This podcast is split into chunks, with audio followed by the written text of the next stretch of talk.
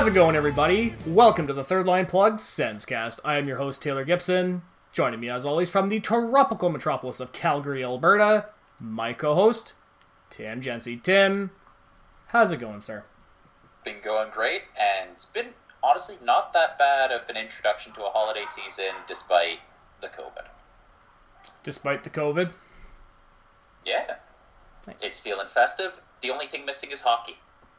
Oh, I know. That's the only thing missing. But, you know, cross our fingers, the World Juniors will be starting up here in a couple of weeks. Yeah, and uh, hopefully we'll have an NHL season starting by the 15th of January, Hopefully. in theory. So, Tim, let's talk about today's episode because today's episode is our 2020 2021 season preview episode. This edition is for the Western Conference. This has been a big amount of work, eh? It has been. And, you know, we finally got a chance to finish up recording the Western Conference editions today. And it was a lot of work to put together. It was a lot of work recording and writing for it. So I hope everybody out there enjoys the Western Conference edition as well as the Eastern Conference edition coming up hopefully next week. Yeah, so let's explain what we did here because uh, I think we briefly threw this idea about. I'm not sure if we ever actually thrown it about on the podcast itself, but we went and got a bunch of representatives for each Canadian team. Exactly. So how we did it, Tim, is that I went onto Twitter, I went on to iTunes, SoundCloud, all that good stuff, and I purposely went out and tried to look for representations for every Canadian NHL franchise, bring them on the show, chat about the 2021 season, about their team. So for today's edition, we actually have four guys that are going to be featured here on the program. We have Braden Ursel representing the Vancouver Canucks, Mike Gold representing the Calgary Flames, Preston Hodgkinson representing the Edmonton Oilers, and a returning bod of the pod, Adam Young representing the Winnipeg Jets. You know, I thought you were gonna like list all of these affiliations and then just drop oh, and for Winnipeg, Adam. Honestly, I could do that, but I didn't. no, no.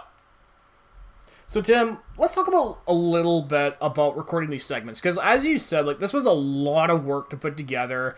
It was very time consuming and I think it's safe to say that overall I'm very happy how the segments turned out. Yeah, no, I think uh, for the folks listening to the show, uh, you're going to get a much better idea of the state of the Canadian teams in the NHL than if you just let us kind of pontificate for an hour like we've previously done. Because uh, we got people who follow these teams to a very detailed degree. Uh, several of them do this professionally too. So uh, we got some pretty, pretty interesting analysis coming right up. Absolutely. Like we're not just going up there getting any scrub or third line plug to record these segments. Like we went out and we found podcasters, bloggers, people who we thought would be great for these segments. I thought they I thought it turned out really well. So what were some of the takeaways you took away from recording? Because I know for myself, I don't want to be that guy. I don't know if I would do this again just because of how time consuming and how much work really went into this. It's tough because getting a lot of people together during a holiday season, no less, is it's hard work. But I I really enjoyed it, and I think yeah we we got some good stuff out, and I think I learned something about kind of some fan perspectives, definitely about the Calgary Flames, Edmonton Oilers, uh, Vancouver Canucks too. Uh, yeah. Oh, and uh, of course the Jets. I think I really kind of appreciated the viewpoints of some of these fandoms a bit more, which sounds a little odd to say for someone who's lived near Vancouver for a lot of his life and currently lives in Calgary. Absolutely, but I mean, it, it's a little different for us just because, yes, we may live by those cities, but our allegiance to a Canadian franchise is elsewhere. exactly. So, Tim, Get started. I believe we should get this stu- this get show started. So we're gonna send it off to Braden Ursel, our representation for the Vancouver Canucks.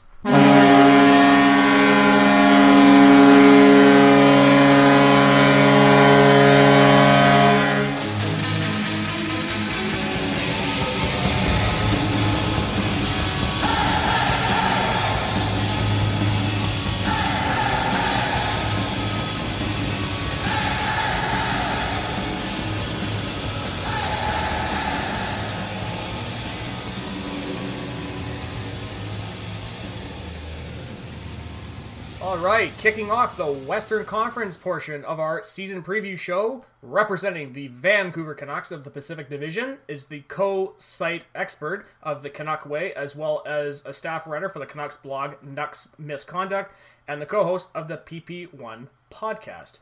Please welcome to the show from Vancouver, BC, Braden Yersel. Braden, how's it going? Welcome to the podcast.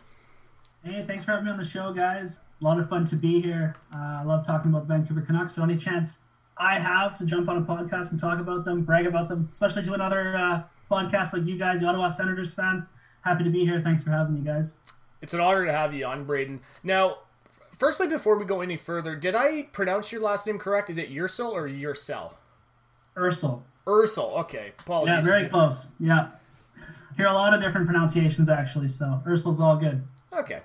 So Braden, given this is your first time here on the Third Line Plug Senscast with us, we gotta get to gotta get a little bit you. And I feel the best question to ask, given that since we started this podcast three years ago, we love asking fans how they became fans of a certain team to cheer for. So, how did you become a fan of the Vancouver Canucks?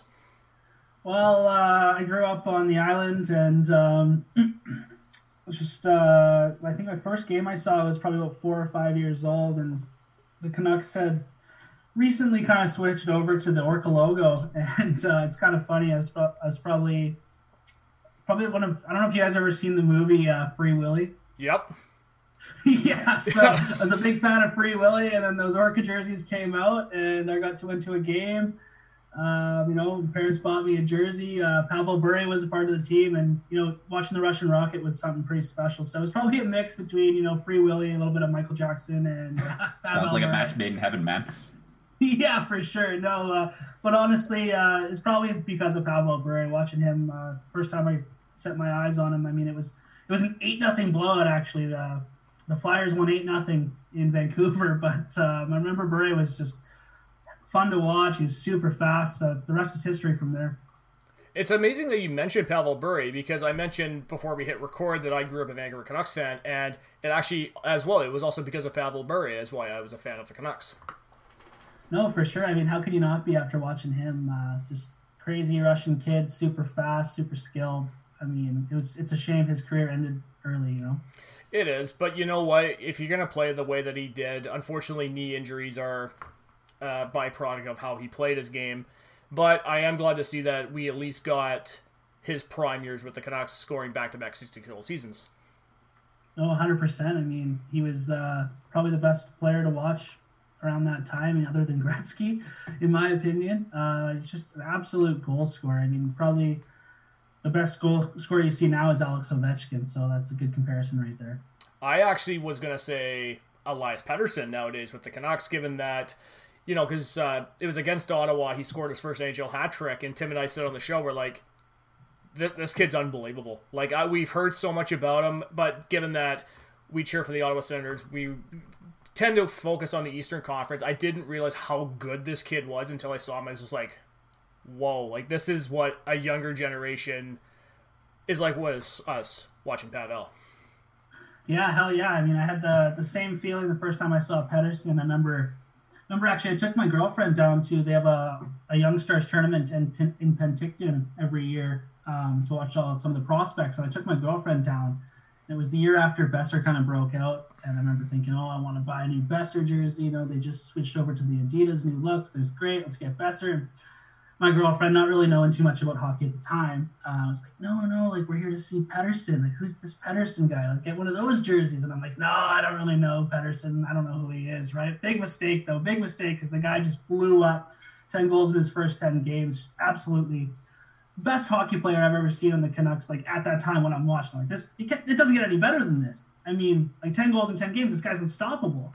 Um, obviously, you know the season's still down a bit. He still won the rookie scoring title, but amazing player. Uh, I think he's he's got the ability to to do bigger and better things than the Sedin twins. And you know, comparing him to Pavel Bure is, you know, it's well deserved. They're completely different players. Uh, the more he plays, but he just has that drive. He's got that ability to be a great goal scorer, great playmaker. Um, I actually think he's on probably a better overall player than Pavel Bure was.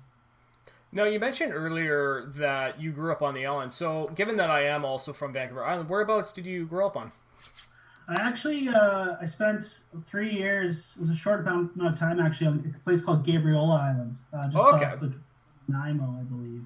Little ferry ride um, over from there. So, and then I actually spent the majority of my life in a place called Kelowna, BC, which is about four hours inland in the interior. So, it's actually a big uh, hockey retirement city. Lots of retired players in Kelowna.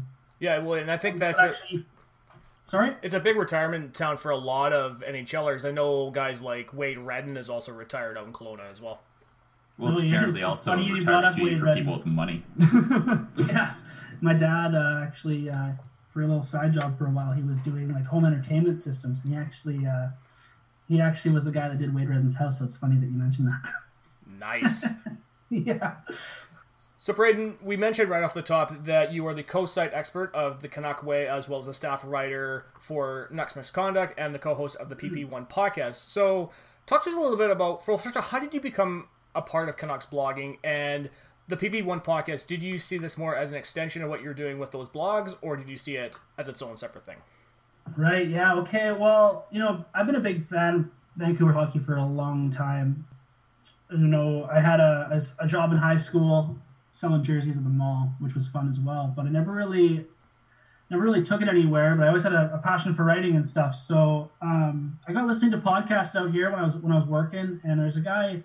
I don't know if you guys have heard of him out there, but he's he's doing some pretty big things now. His name's Chris Faber, and he writes for a place called Canucks Army. He actually just got picked up by Sportsnet 650. He's doing some really good work. But uh, I was listening to his podcast, and he's just kind of talking about if there's anyone kind of like him that likes that sort of thing, likes writing about the Canucks, you know, jump out. I reach out and see what see what will happen. So I reached out to him, and the next thing you know, he's got me uh, a gig at the Canuck Way, and then uh, a couple months after that, I got the site expert role. So, you know, that's been I've been there for about a year now, and then uh, kind of right around that time, I started the PP1 podcast, and it just kind of came together. I reached out to an old friend that I worked with at that Jersey shop about starting our own podcast, and he just happened to know a friend, and the next thing you know, uh, you know, we're now we're we're in our second season. I think we're coming up on 70 episodes now. It's been a lot of fun. Um, they're two completely different projects. Sorry to get a little sidetracked. They're completely two different projects, but um, they're definitely both there to kind of help me along the way with my writing and learning and all this sort of stuff. So I run the podcast just with two friends, and then the uh, the Canuck Way is is is brought to you by Fansided, which is a website I, I work for. Solid.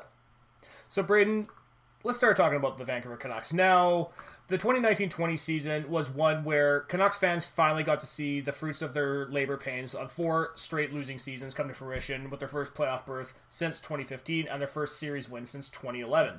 Now, many mhm. factors played into this. Of course, the young core played a huge factor with Elias Pettersson was second in team scoring. Quinn Hughes is 53 points led defenseman and was a runner-up as a Calder winner last year.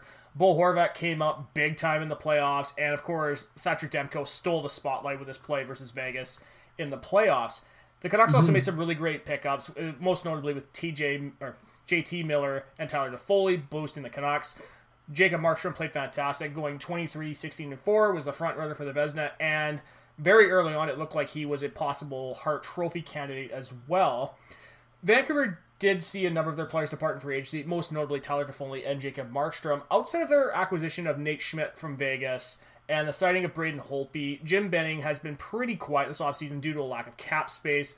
The big storyline mm-hmm. for the Canucks heading into the offseason was their goalie controversy between Markstrom and Demko. The debate between the two really heated up in the playoffs, like I said, as Demko absolutely stood on his head versus Vegas. So overall, how did you feel about the Canucks off season, and also how do you feel about the Canucks season last year?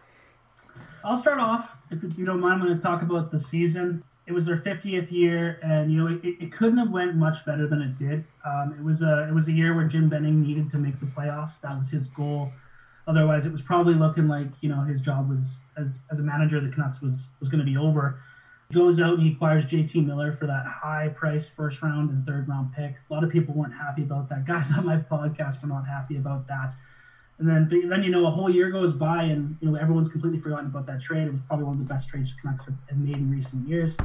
JT Miller turns out to be the best player on the team, leads the team in points, absolute stud, 200 foot player. And you know they probably don't make the playoffs without him. And then you got a question about Pettersson. Pettersson's coming back after his rookie year. You know he's he's on the map with the NHL. People know who he's who he is. they're targeting him. People are wondering about that sophomore slump. Guess what? He comes back. He maybe not as flashy, maybe not as nice, but um, just as good.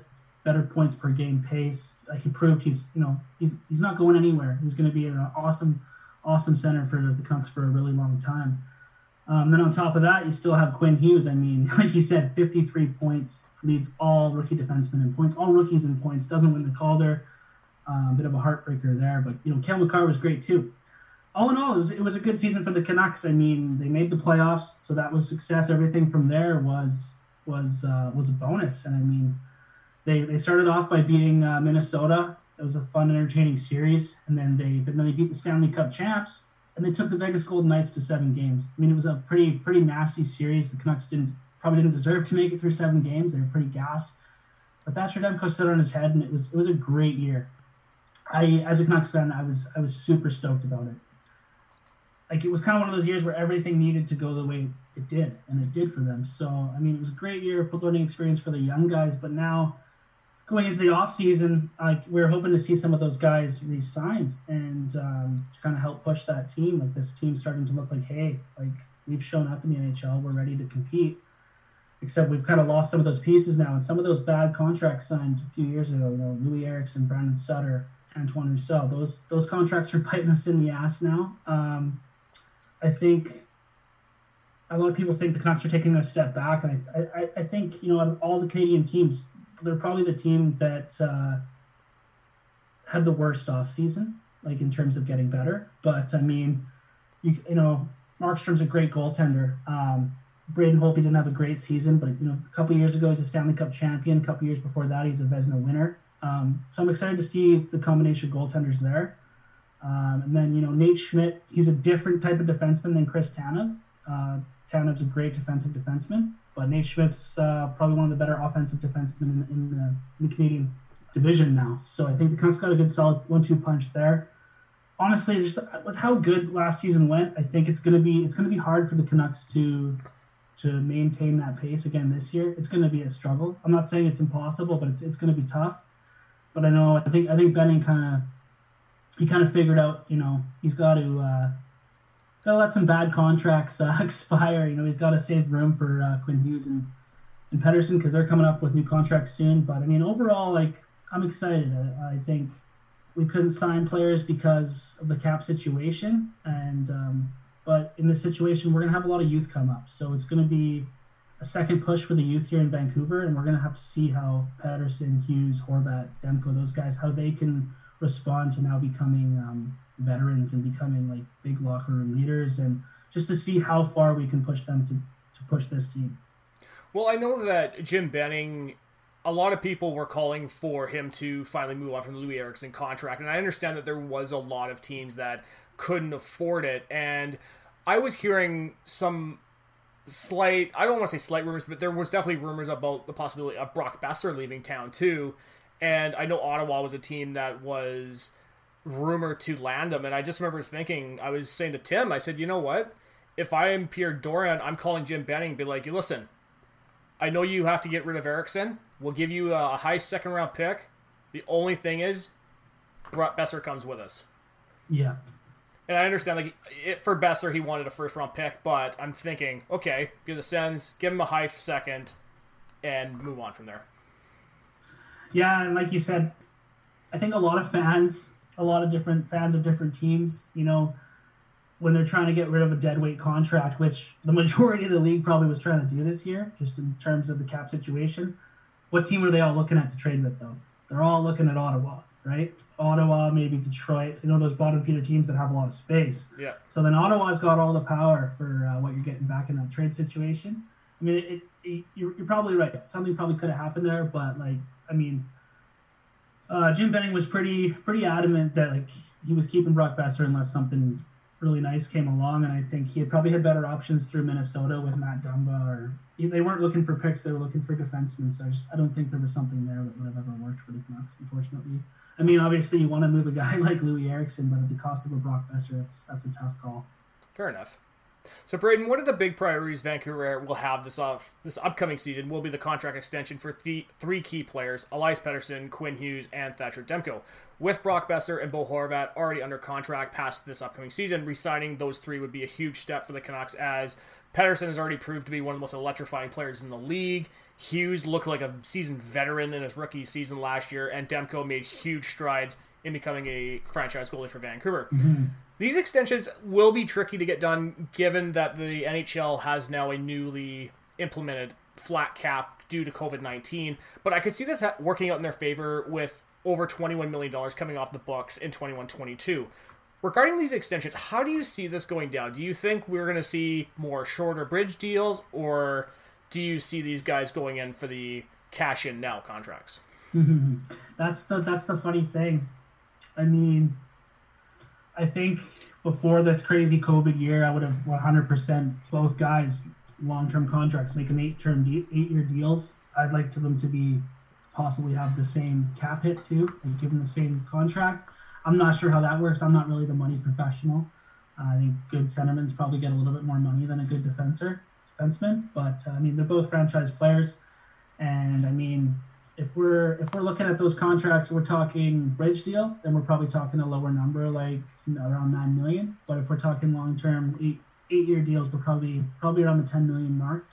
But I'm just not really sure if I'm betting like as a Canucks fan, I want those long term deals, like 100 percent. Get those eight year deals done and over with.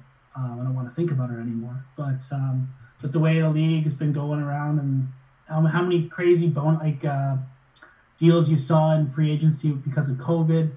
A lot of young defensemen, RFA defensemen too, are signing bridge deals. So I think you'll see that. It's likely we might see a bridge deal or two, but I think it's too early to tell. I think the goal is to get that long term deal. It's just it's really going to depend on what Benning decides to do. One thing on Jack, sorry, Quinn Hughes that is uh, promising for the Canucks is uh, he'll only have two full seasons under his belt, which puts him in the 10 10.2C category instead of a Group 2 RFA. So he is not mm-hmm. eligible for an offer sheet. So that gives the Canucks a bit more leverage if they want a bridge. Oh hell yeah, for sure, hundred um, percent. But like I said, like if I'm if I'm the Canucks, I'm going. I'm looking for those long term contracts. But I mean, the way that, but the way the rest of the league's going, it's probably going to be a bridge deal.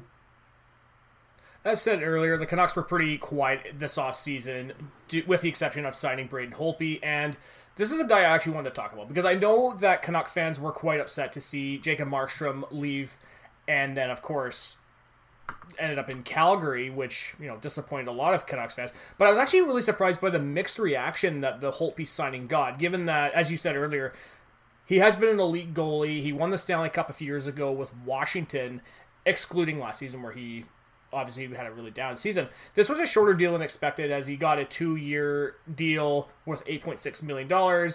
And I could see him splitting the goalie duties with Demko this coming season. So, overall, what were your thoughts on the Canucks signing Holtby, and what kind of expectations should fans have for him this coming season? I honestly, I loved the deal. Um, as much as I love Jacob Markstrom, I didn't want to re-sign him. I mean, if the price was right, sure, but like it just wasn't. It wasn't in the ballpark he was getting at least six years or maybe five years, but he's getting a, big chunk of money. Um, I love the fact that management believes in Demko now. Like they've always talked about him being the goaltender of the future. I've always believed he's going to be a better goaltender than Markstrom is going to, than, than he is. So I'm pretty happy about it, and I'm really thrilled to get a guy like Braden Holtby as well. I thought Holtby would have been one of those uh, goalies that would have cost um, longer term, but I, in my opinion, he, other than Markstrom, he was the next best available option, and the Canucks grabbed him at a, at a pretty sick price, um, 4.3 per season. And it's actually heavily weighted on the second year and kind of uh, what I would guess to be some sort of kind of protection plan for that second year for this expansion draft. But I mean, overall, I'm, I'm excited to see Braden Holtby come in. Um, he's, he's one of the, one of my favorite goalies in the league. I always liked watching him in Washington. Um, and I'm, I'm excited to see what he can do under the goaltending coach Ian Clark. Uh, the Canucks have one of the best goaltending coaches across the league. He's been with Markstrom and Demko through their whole careers, and they've Markstrom went from a pretty bad, pretty bad goalie to one of the best goaltenders in the league, in my opinion. So um, I'm excited to see, you know, that and that was a big. I don't know if I mentioned, but that was a big signing point for Braden Holtby too. Like uh, when he knew he was going to be working under Ian Clark, he was pretty stoked about it. I like the deal because it uh, for the Canucks, it's they're saying to Demko, "Hey man, this is your chance to step up and to show us you're the man." And but if he's not the man, um, we have a great goaltender who can totally take over for the next two years as well. So I think the Canucks they're in a great goaltending situation. I mean, they got I think they're going to have one of the better goaltending tandems in the league.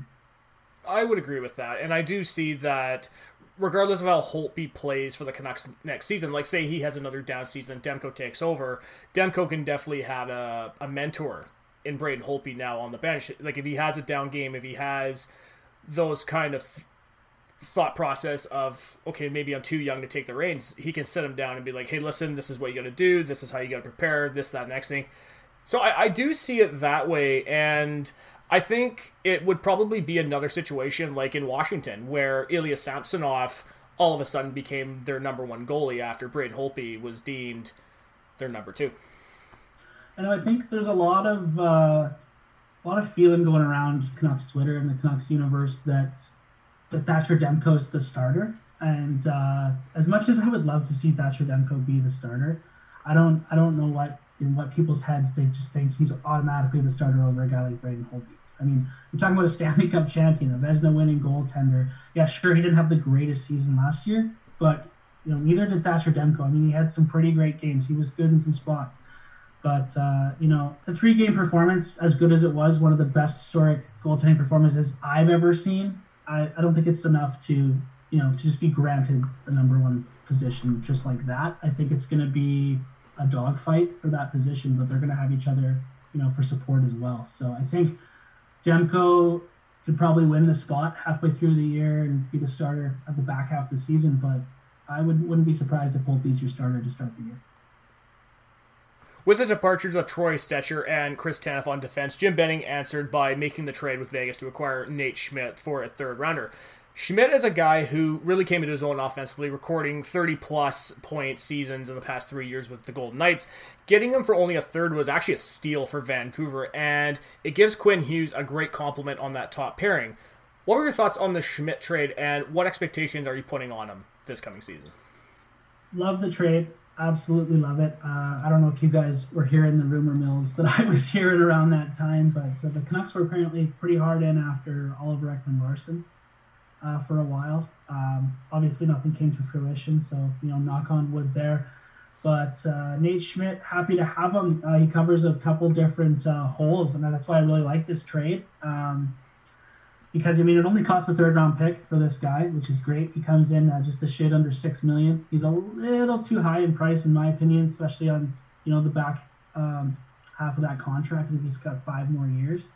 But I mean, at the age he is, uh, he covers a lot of good spots for the Canucks. I mean, for this season, um, he's a great uh, addition to the top four in the absence of Chris Tanev. They're two completely different defenders, but if you watch any of those Canucks games in the playoffs, uh, they were hemmed in their own end. They couldn't get the puck out, especially against Vegas. Like it was, it was embarrassing. It was men versus boys type of hockey out there. So I think by going after a guy like Nate Schmidt, he's a real puck mover. Um, he's really good at bringing that puck up and out of the out of the zone, and he's really good at uh, you know getting some offensive scoring chances as well.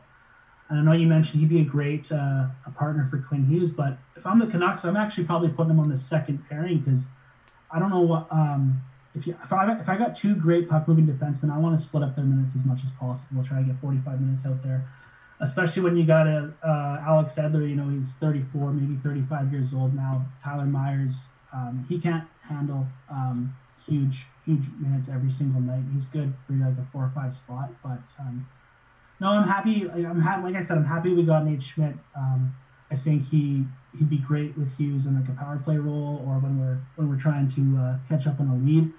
But he's going to be a great he's going to be a great player for us this year, and then he's going to also be a great player for us when Alex Edler gets older as well because Nate Schmidt's a left-handed shot, but he plays on the right side, so he can play either side. He's just a good pickup overall, and I'm happy to have him.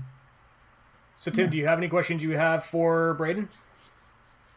Oh no, sorry, I, I muted myself, silly me. Hey, but no, no. no, I think we've kind of covered many of the big things that Canucks land, especially uh, expectations around this team. And I guess the question, it, actually, one question, it's not exactly a Canucks question per se, is uh, where do you think the Canucks sit in the Canadian division? And do you think a Canadian division will hamper their ability to make the playoffs? That's a good question. I like that.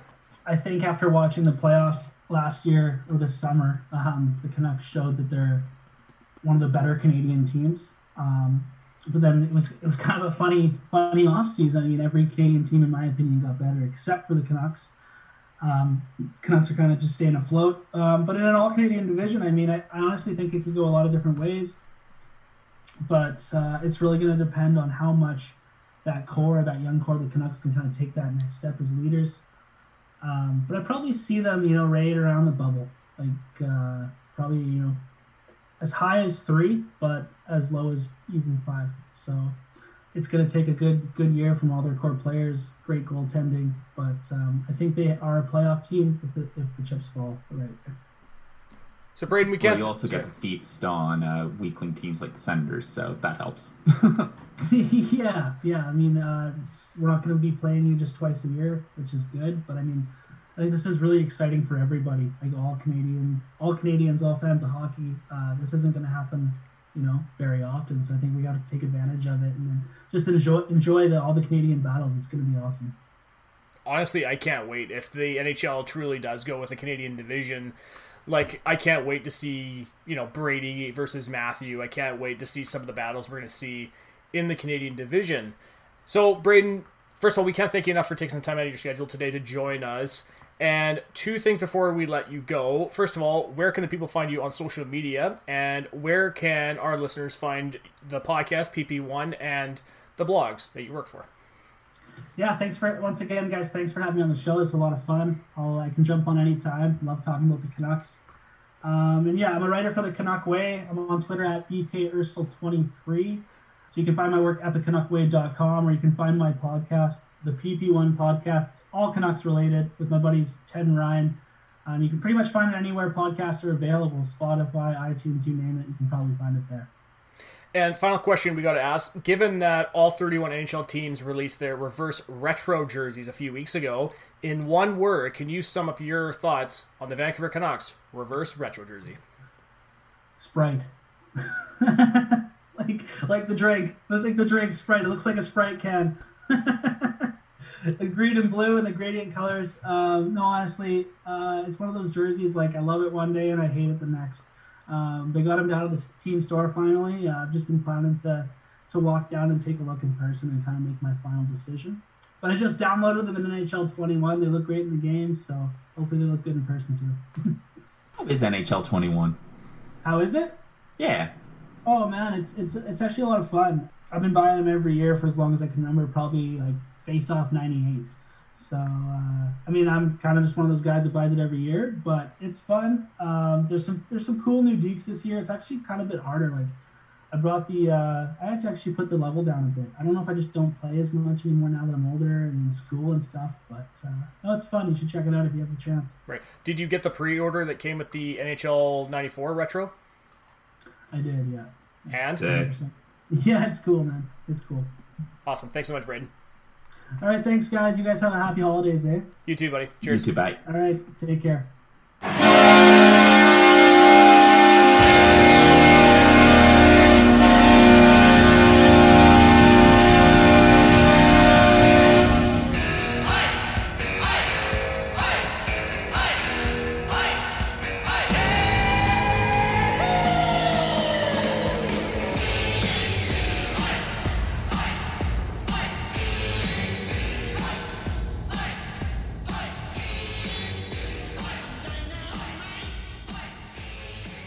Representing the Calgary Flames of the Pacific Division is the co host of the Flames podcast, The Blasty Cast, and is a staff writer for Flames Nation. Please welcome to the show from our tropical metropolis of Calgary, Alberta, Mike Gould. Mike, how's it going? Welcome to the podcast. Hi, I'm doing great. Glad to be here. Thanks for uh, thanks for bringing me on. I'm looking forward to it. Yeah, no worries, man. No worries. You know, we're really excited to have you on the podcast because obviously we get to talk about a team in a city where you live, but only my co-host lives in. So, Mike, given this is your first time on the podcast, I feel the best way to do this is we're gonna do a little bit of getting to know you because, like I said, this is the first time you've been on the podcast and first time we get a chance to talk with you. So, one thing I love about doing this podcast is I love finding out about how people became a fan of certain teams that they cheer for. Now, for yourself, do you mind talking to us a little bit about how you became a fan of the Calgary Flames?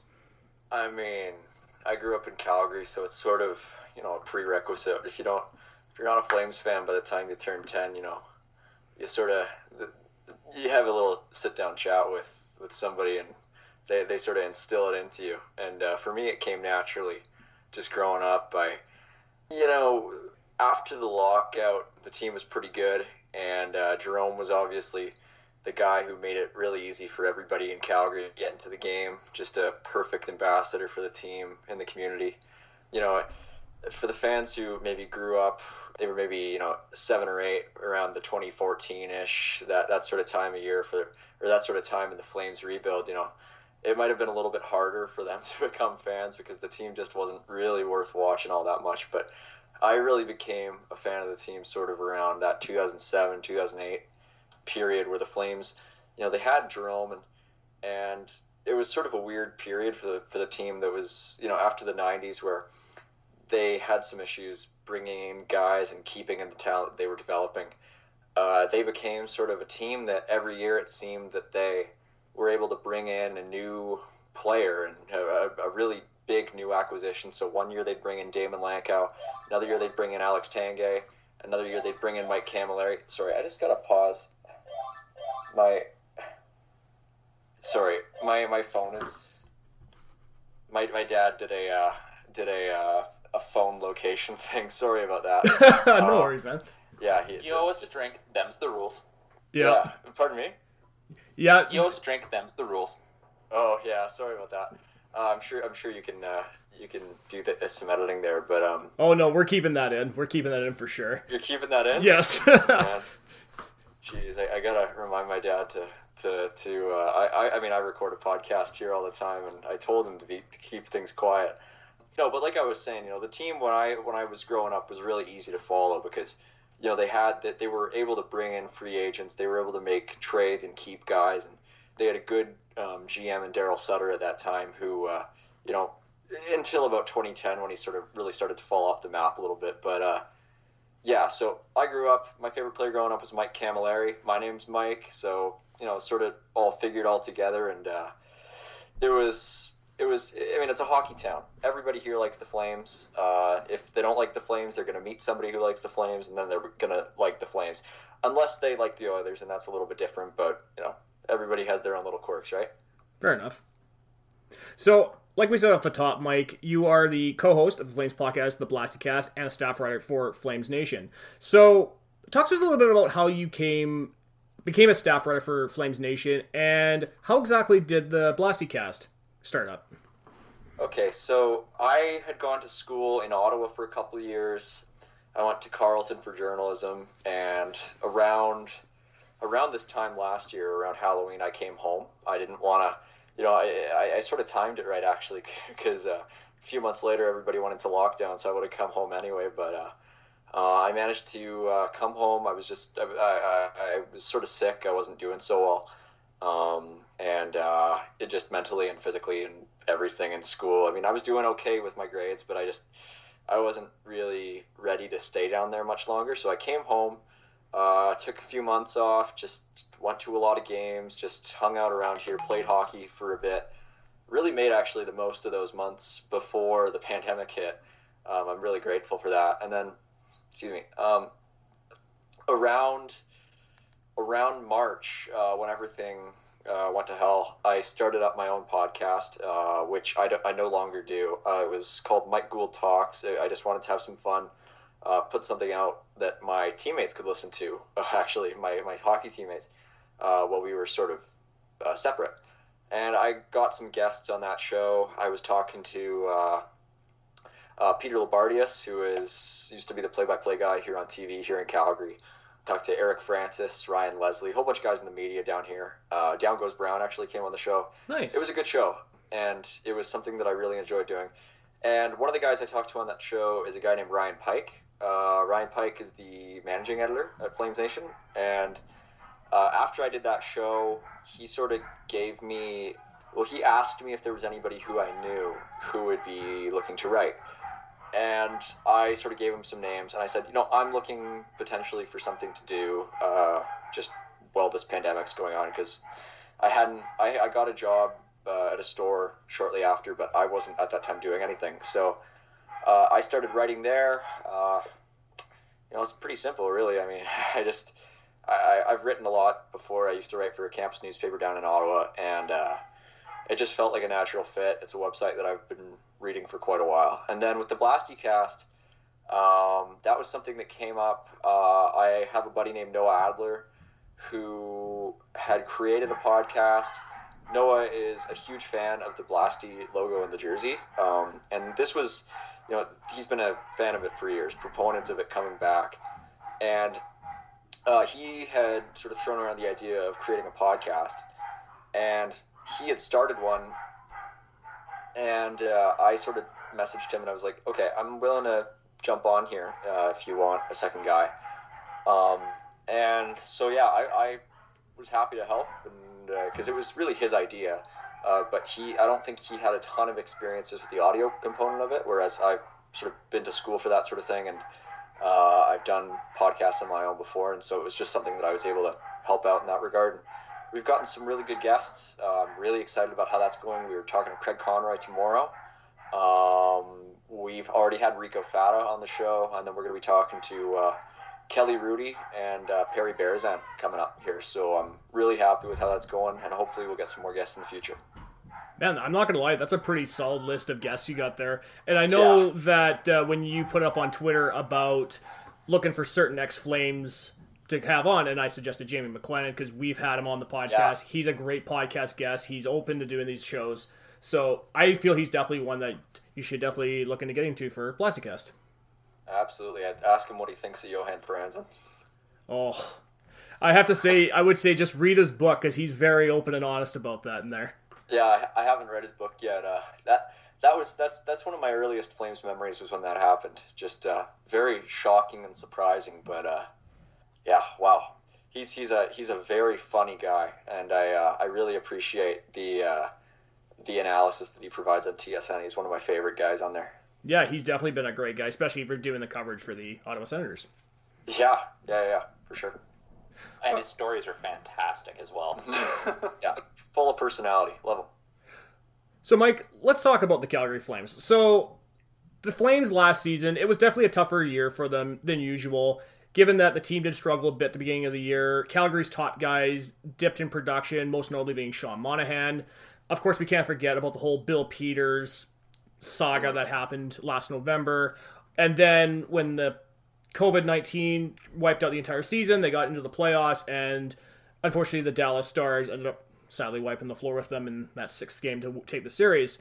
Mm-hmm. And heading into this offseason, like there was a lot of serious questions Calgary was facing. Most most notably, the possible trades either involving Sean Monahan or Johnny Gaudreau, or even both.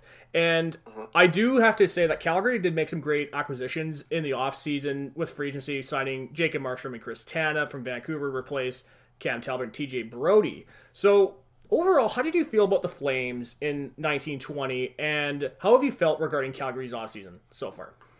Okay, I'll start with how I feel about their last season because, you know, it, it was a weird year. Uh, they were coming off a year where they had some inconsistent goaltending uh, with Mike Smith and David Rittich.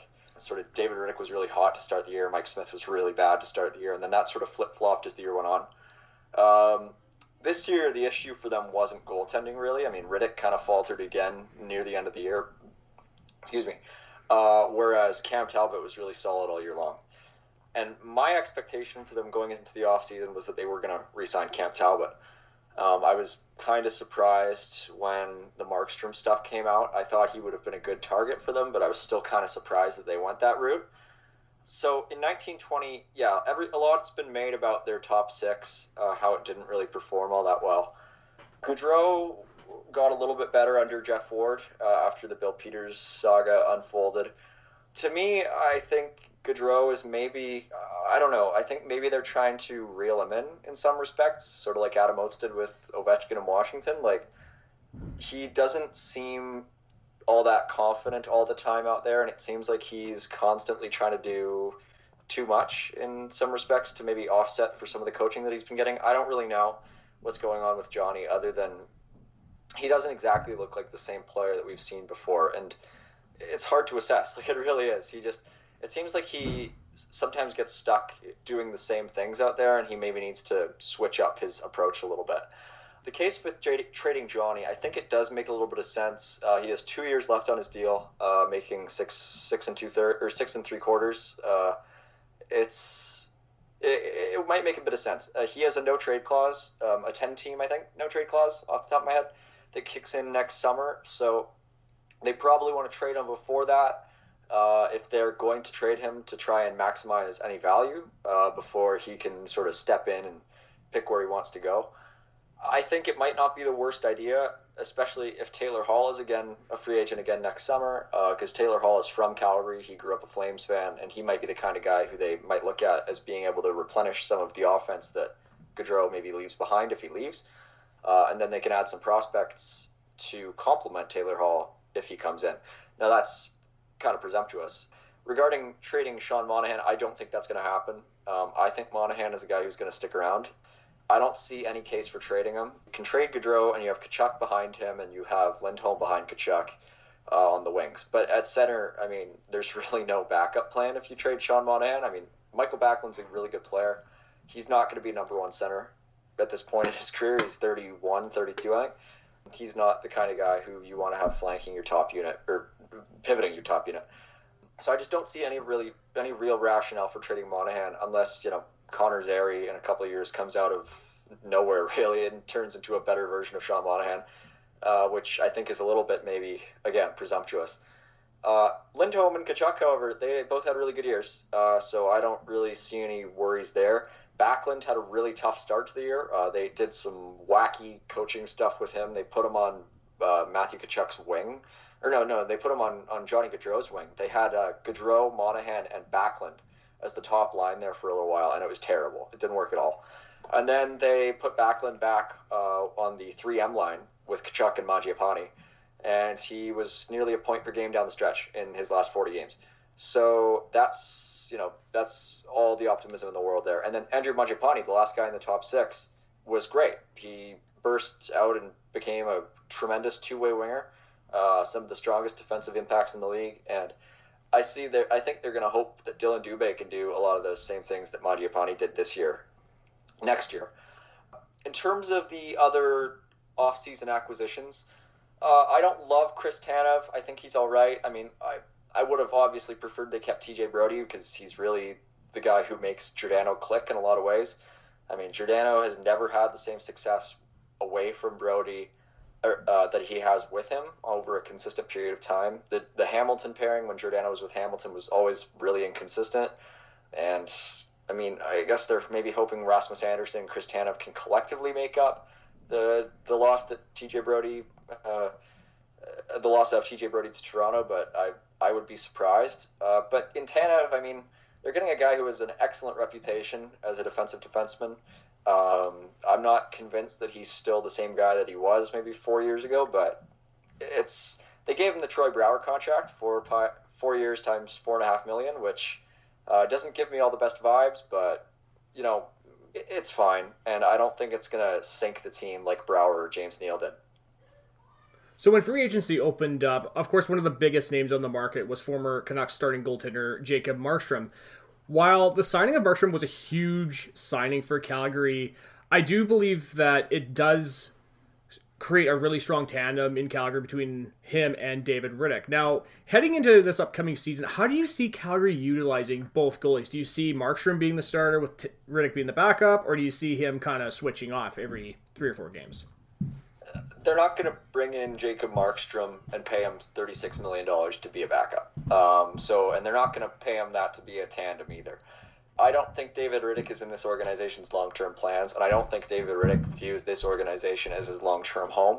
Uh, he's a pending UFA after this season. He has one year left at $2.75 million, and he has been a okay goalie for the Flames over the last few years he can alternate between being extremely good over long stretches and uh, not good at all for a little while there, uh, for like a couple weeks at a time.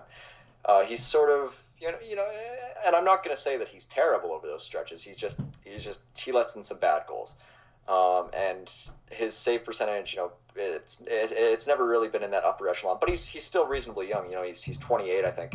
Uh, where and you know he's sort of on a similar type of trajectory maybe to Jacob Markstrom, but I don't think there's the the hype or the potential that Markstrom had there with David Rittich. I think Rittich is going to sign somewhere as a free agent next summer, probably sort of similar to what Anders Nilsson did with Ottawa after he was traded there. I don't see him necessarily being a potential starter for a team down the road. And I think with Calgary this year, I mean, I don't even, I'm not even convinced that he makes the opening day roster in terms of I could see him being traded before the start of the season to a team that's looking for goaltending help. Now, the problem there is that Calgary doesn't exactly have a guy to replace Rittich in the system right now. Uh, they signed Louis Domingue, uh, but they don't want him to be their backup. And Treliving, Brad Treliving has repeatedly said that he really values having three NHL caliber goalies in his system at any given time. So I think I think Rittich could be traded, but I think there might have to be a supplementary move that comes in to maybe bring them in another backup goalie. In any case, I see Jacob Markstrom getting the lion's share of the starts. So if I mean it's not going to be an 82 game season, but if it were, I'd estimate he'd get like 60 games, and Rittich maybe gets 20. You know, maybe a little bit less. You know, maybe the split's maybe 55-25. But I, They're looking at Markstrom as being the guy. Like, like uh, the Flames have gone by for so long now with tandems. You know, Brian Elliott, Chad Johnson, uh, Jonas Hiller, Karri Ramo, Mike Smith, David Rittich, and it's just I don't think they like that. I think I mean they do. They like that, but Jacob Markstrom, they brought this guy in to be their number one starter guy, and I can't see them using him in anything in any of a role that's less than that. Yeah, I absolutely agree with you on that, Mike. And I know that honestly, like I don't think the Calgary Flames have had this great of a goaltender since Mika Kiprusoff left in you might remember two, 2010 2011 around 2013 that. 2013 okay so but yeah it's kind of like the Canucks in the late 90s or 2000s when they went through this whole stretch of being the goalie graveyard where they went through Corey Hirsch and Arthur Irbe, Sean Burke, all these guys. Calgary seems like to be the same way, and I think that Markstrom hopefully puts an end to the Flames being a goalie graveyard in the Western Conference. Yeah, I mean, we've had some Calgary's had some decent goalies playing here. I mean, Brian Elliott should have been better than he was. They paid a second round pick to get him. He put together a ten game winning streak near the end of that year, but um, he was he fell apart totally in those playoffs. He was uh, I was at a, a, game three of those playoffs when they uh, when they collapsed after going up four one. That was really tough to watch. Um, you know, I, Jonas Hiller had a really, really bad year in 2015-16 that I think sort of overshadows how good he was the previous year. Karri Ramo was underrated, um, and I think if he hadn't got hurt down the stretch in that 2016 year, he might still even be in the league. Just, you know, I think he sort of ran out of, of steam after that, and the, I think the Leafs brought him in on sort of a tryout basis the year after, but he just wasn't the same after that injury. Yeah, the Flames have had some really bad luck uh, with goalies, with goalie development. They drafted Leland Irving really high. They drafted Brent Krahn really high. They liked Jon Gillies a lot, but he didn't work out for them. They brought in Reto Berra. They brought in, God, I can't even remember. They brought in Henrik Karlsson, uh, who everybody called the Calgary Tower, and then he uh, didn't last very long. Yeah, it was definitely tumultuous. You know, there was a year where Joey MacDonald was brought in, and everybody was like, "Ooh, this guy's the best guy that they've had backing up Kiprusoff in a long time." Like it was, it wasn't even just you know, it's not even since Kiprusoff that their goaltending has been bad. They didn't have good backups for Kiprusoff. There was a reason why every year Kiprusoff played 75 games. It's because they didn't have anybody reliable behind him. They brought in like a really old Curtis Joseph at the end of his career in 2008, and he's by far the best backup that Kiprusoff ever had, maybe like except Roman Turek. Uh, and even then, Turek was sort of inconsistent. But that's how bad it's been in Calgary. Outside of Mika and Mike Vernon, and like the first year of Freddie Brathwaite, it's been tough. Uh, Reggie Lemelin, I guess, back in the '80s. Yeah, really tough here for a very long time. We were blessed to have Kiprusoff though for as long as as we did here in Calgary to watch him. Though he was very, very fun to watch. Do you I- think then there's a systematic issue or systemic issue, be it at the coaching part, at the pro scouting level, what have you, in Calgary's front office and coaching teams around goaltending then? Because for this problem to persist for so long, it can't just be bad luck. Yeah, I mean, I don't know what it is. The goaltending coach they have right now is a guy named Jordan Sigalet, and a lot of fans want him fired. I'm not convinced that he's the issue. I think it's been going on way longer than him. Uh, they've made some really questionable choices at the draft, over the, especially over the years when it comes to drafting goalies. Uh, the big one everybody talks about is in 1990 when they traded up to pick uh, Trevor Kidd, um, and they picked him over Marty Brodeur. That was bad. But yeah, I really don't know what it is. They've had good goalies in the system. They have been able to identify good goalies at times. They had J.S. Giguère. They traded for him from Hartford, um, and then they moved him for a second round pick. You know, it's it's just unforced errors like that. Uh, at one point, they, I mean, they drafted Craig Anderson, uh, so they saw something there. They couldn't sign him. You know, there have been guys in the system over the years who have blossomed into guys down the road. Uh, part of that might have been the late '90s Flames had just had issues keeping guys. Um, the late '90s Flames, I mean, that's when both Anderson and, Giguère were part of the team. Uh, they just didn't have the greatest hockey ops department at that time, um, and I think what we've seen from the Flames lately is a little bit of increased competence in terms of identifying goalies. I mean, they plucked David Rittich out of absolutely no nowhere. Like Rittich w- wasn't really on anybody's radar uh, before they sort of picked him out of uh, out of the Czech league, um, and they brought him in, and he's turned into a decent goalie. Uh, they've got Dustin Wolf, uh, who they really like, and a lot of people really like. He's putting up some crazy numbers in Everett in the WHL.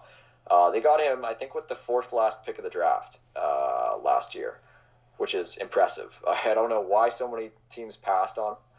So Dustin Wolf's the guy who they like. They got they picked a guy this year um, named uh, Daniil Chechelev, who sort of raised some eyebrows over in Russia when he I think won his first ten games of this year. Um, so and and Chechelev was another guy who did, wasn't even ranked by Central Scouting. So they're showing a bit more uh, creativity, I think, in their in their department. I mean, they really they have a strong European scouting presence. Uh, they've done well bringing in guys out of Europe in recent years, um, and I, I expect that trend to continue as long as the current management group is in office. But yeah, it's been a rough time. The Calgary Flames have been a rough team to follow if you like good goaltending outside of a couple stretches over the last 40 years for sure. Actually, you kind of alluded to the management team sticking around. Do you think they're on thin ice, or do you think they have reasonable support of the community and uh, the guys upstairs? I think Tree Brad Living has pretty broad support. I mean, there are guys who don't like him. Uh, Tree has has made some errors in free agency, undeniably. Um, the Troy Brouwer signing back in 2016 did not look good from day one uh, when they signed him four years, four and a half million per. Uh, he was bought out of that deal by year two.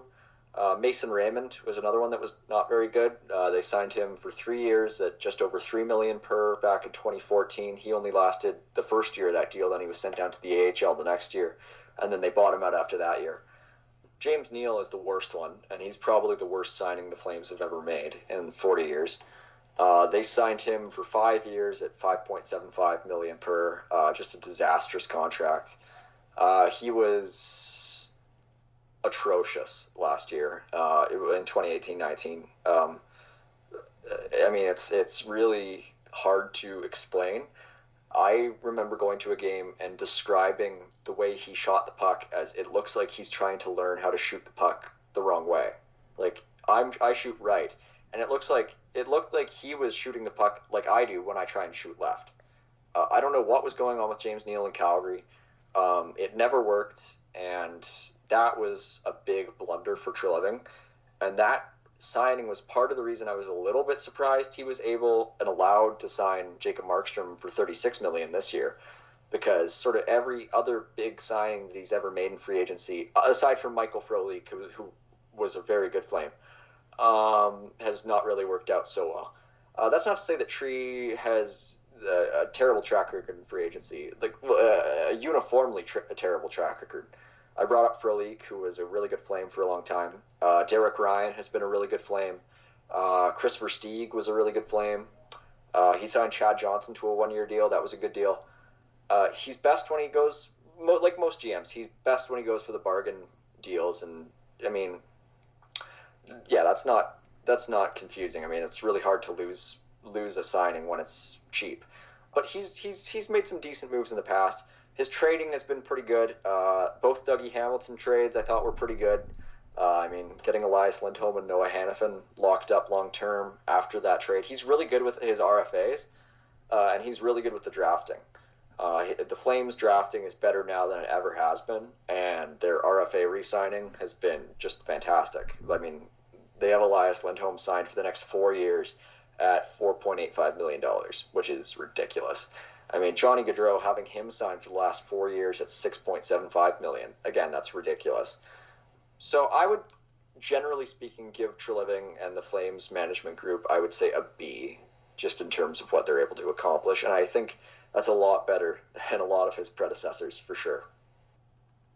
So, Mike, as said earlier, Calgary's top guys had down seasons last year in point production, with Sean Monahan having his worst point total last season since his rookie year, with 22 goals, 26 assists for 48 points.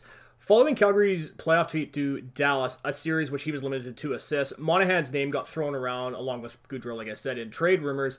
Now, since those rumors have died down a bit with no trade happening, as somebody who covers the team, can you talk? I guess you've already talked a little bit about Monahan last season, but what does he need to do to have a bounce back season in 2021? With Monahan, the, a lot of the flack that he gets is that he doesn't drive play. Um, I'm not sure I agree with that, but a lot of people just you know see Sean Monahan as sort of a garbage man. Like he goes to the front of the net, he bangs in pucks. Uh, he's an okay passer. He has a really good shot.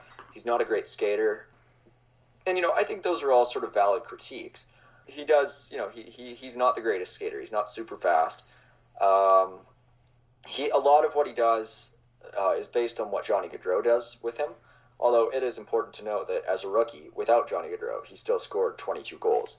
So I think there obviously is talent there that isn't just based on his play with Gaudreau.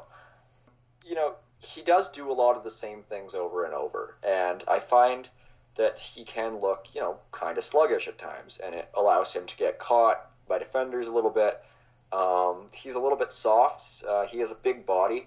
I mean, he's he's not as soft as some of the other guys on the team, and he can he can throw him. I mean, he he fought Ryan Nugent Hopkins last year, which was kind of funny.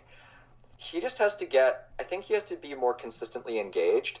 He sometimes seems to me like he's skating a little aimlessly. Like he's just. I don't I don't know what it is. And he used to be the guy who was, you know, a star in the playoffs in that 2017 series against the Anaheim Ducks where the Flames got swept, Monahan scored in every game of that series. You know, he was really, really good in those playoffs. And, you know, the Ducks, he, he was one guy who the Ducks didn't seem to have an answer for. Um, so he has that ability. It's really just about getting him going on a consistent basis. And I don't know what he needs to add to his game. He's not great defensively at all. Like a lot of people, I see sometimes I see people calling him a really good two way center. He's not. Uh, Mikael Backlund is a good two way center. Derek Ryan is a good two way center. Elias Lindholm is an okay two way center. That's not Sean Monahan's game right now. Uh, do I think that could be a part of his game down the road? Yes, and I think he has the tools to become really solid in his own end. Uh, and maybe that's just where he has to become more engaged. And maybe if maybe that becomes maybe if that becomes more of a part of his game, we see an improvement in his play all over the ice. But right now, it's just not what he does. And maybe that's another thing that is influenced by him playing with Gaudreau. I don't know. Um, ultimately, though, I'll say it again. I don't think the Flames should be looking at trading him because uh, I don't see them having anybody really to replace him at this point in time. It would it would sink them. I think it would not be a good move uh, for what they're trying to achieve right now, and what that what they're trying to achieve right now is winning. I mean, you don't go out and sign two guys in the summer to fifty million dollar contracts collectively if you're not looking at winning. So they need to keep Sean Monahan for now. So Tim, do you have any questions for Mike that we haven't covered yet on this segment?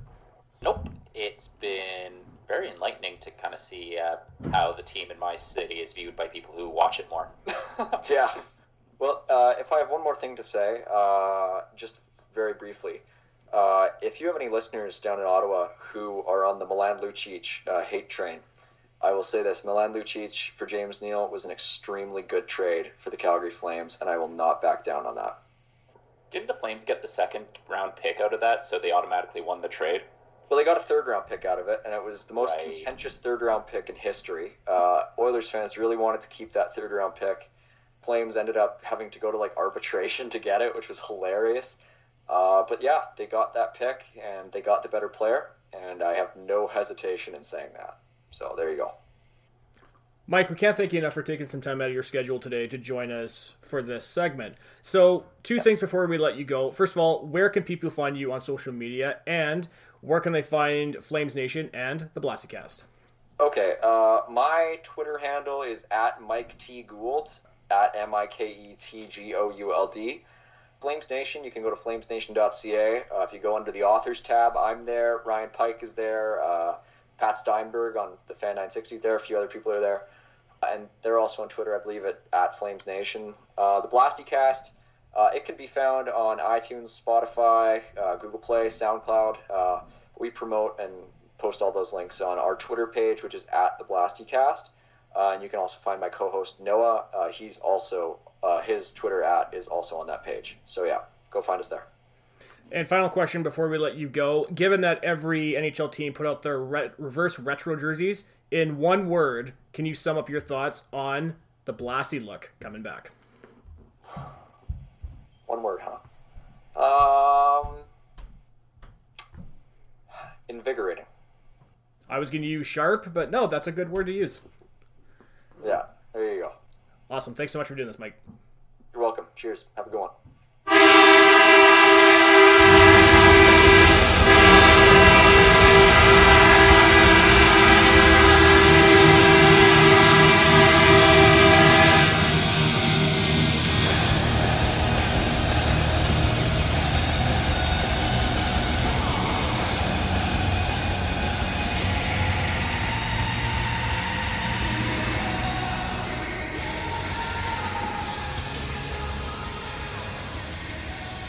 Representing the Edmonton Oilers of the Pacific Division is a staff writer for SB Nation's Oilers blog, Copper and Blue. Please welcome to the show from Edmonton, Alberta, Preston Hodgkinson. Preston, how's it going? Welcome to the podcast. Hey, not too bad. Glad to be here. So, Preston, we're really excited to have you on here, not only because this is your very first time here on the Third Line Public Senscast, and because we get to chat some Edmonton Oilers hockey with you. Now, before we get going, we got to get to we got to do a little bit of getting to know you because, like I said, this is your first time on the podcast. So, one thing I really love about doing this podcast is I love learning about how people became fans of the team that they cheer for. So, for yourself, how did you become a fan of the Edmonton Oilers? Yeah, so I'm a, I'm from a small northern Alberta town called Peace River. It's about a town of like five thousand. Um, and my family's not really a sports family. The way I got into hockey was we actually held a little uh, family get together for Game Seven of the 2006 Stanley Cup Final.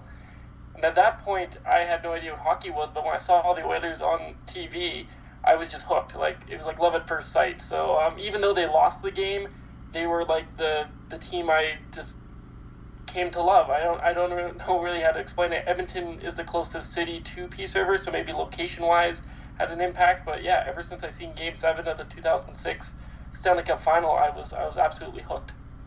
Well, I know for myself, like I'm not an Oilers fan by any means, but I know like I followed the Oilers in that 2006 run, and that's still a run that I I don't think it's so hard to try to explain to somebody who wasn't there because it's one of those runs where the Oilers were not even expected to make the playoffs, and then next thing you know, they upset Detroit, they upset Anaheim, and they come within one win of their sixth Stanley Cup. Yeah, no, it was insane. Um, like I said, I was introduced to the team in Game Seven, so I didn't really get to watch the run as it happened.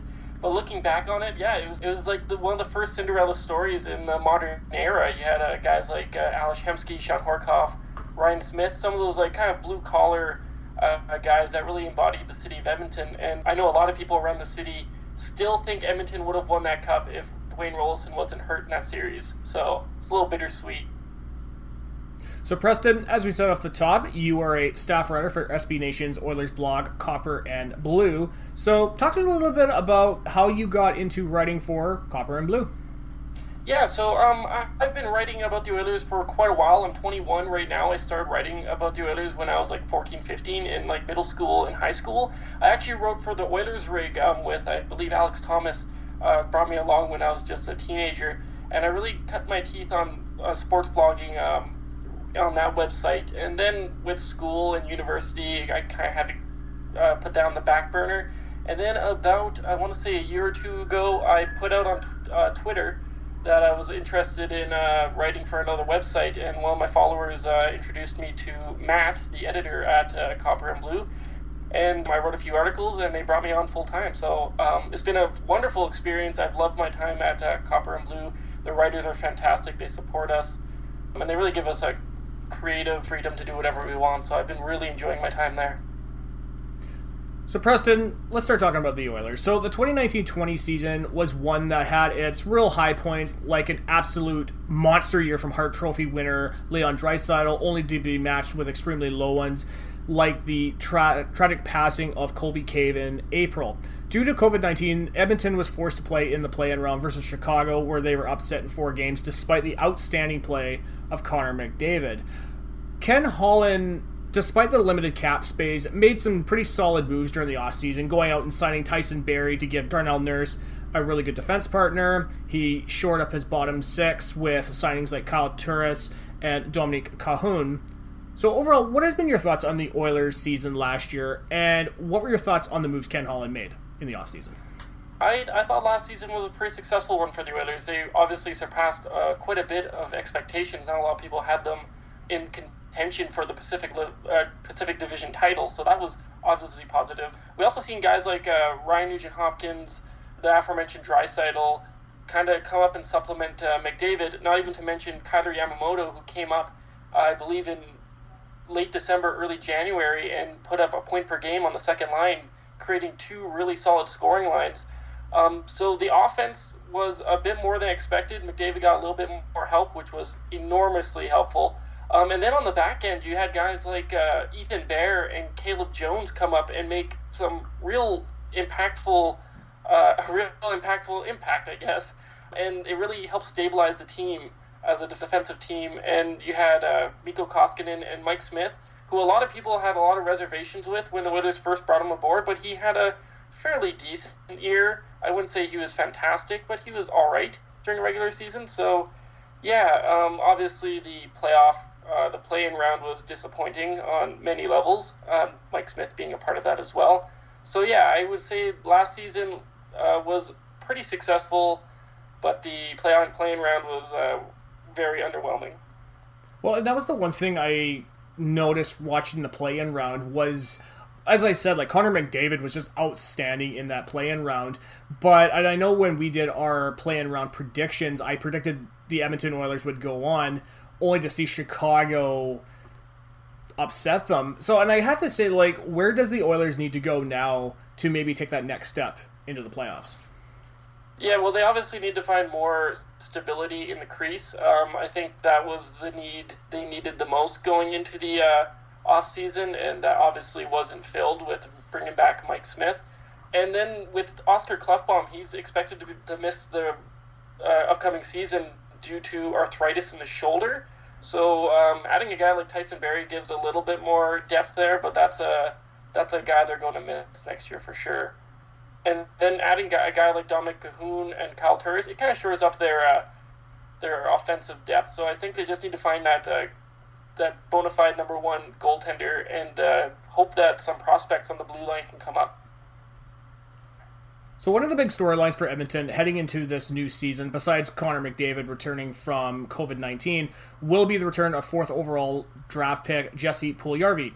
Puljujarvi is a guy whom, being an outsider who doesn't follow the Oilers very closely, I've always thought Edmonton has grossly mishandled him and his development when he was rushed to the NHL as a rookie, where he struggled big time. After sitting out all of last season to play in Finland as he awaited a trade, Ken Holland signed him to a two year, $2.35 million contract, which will see him return to the Oilers for 2021.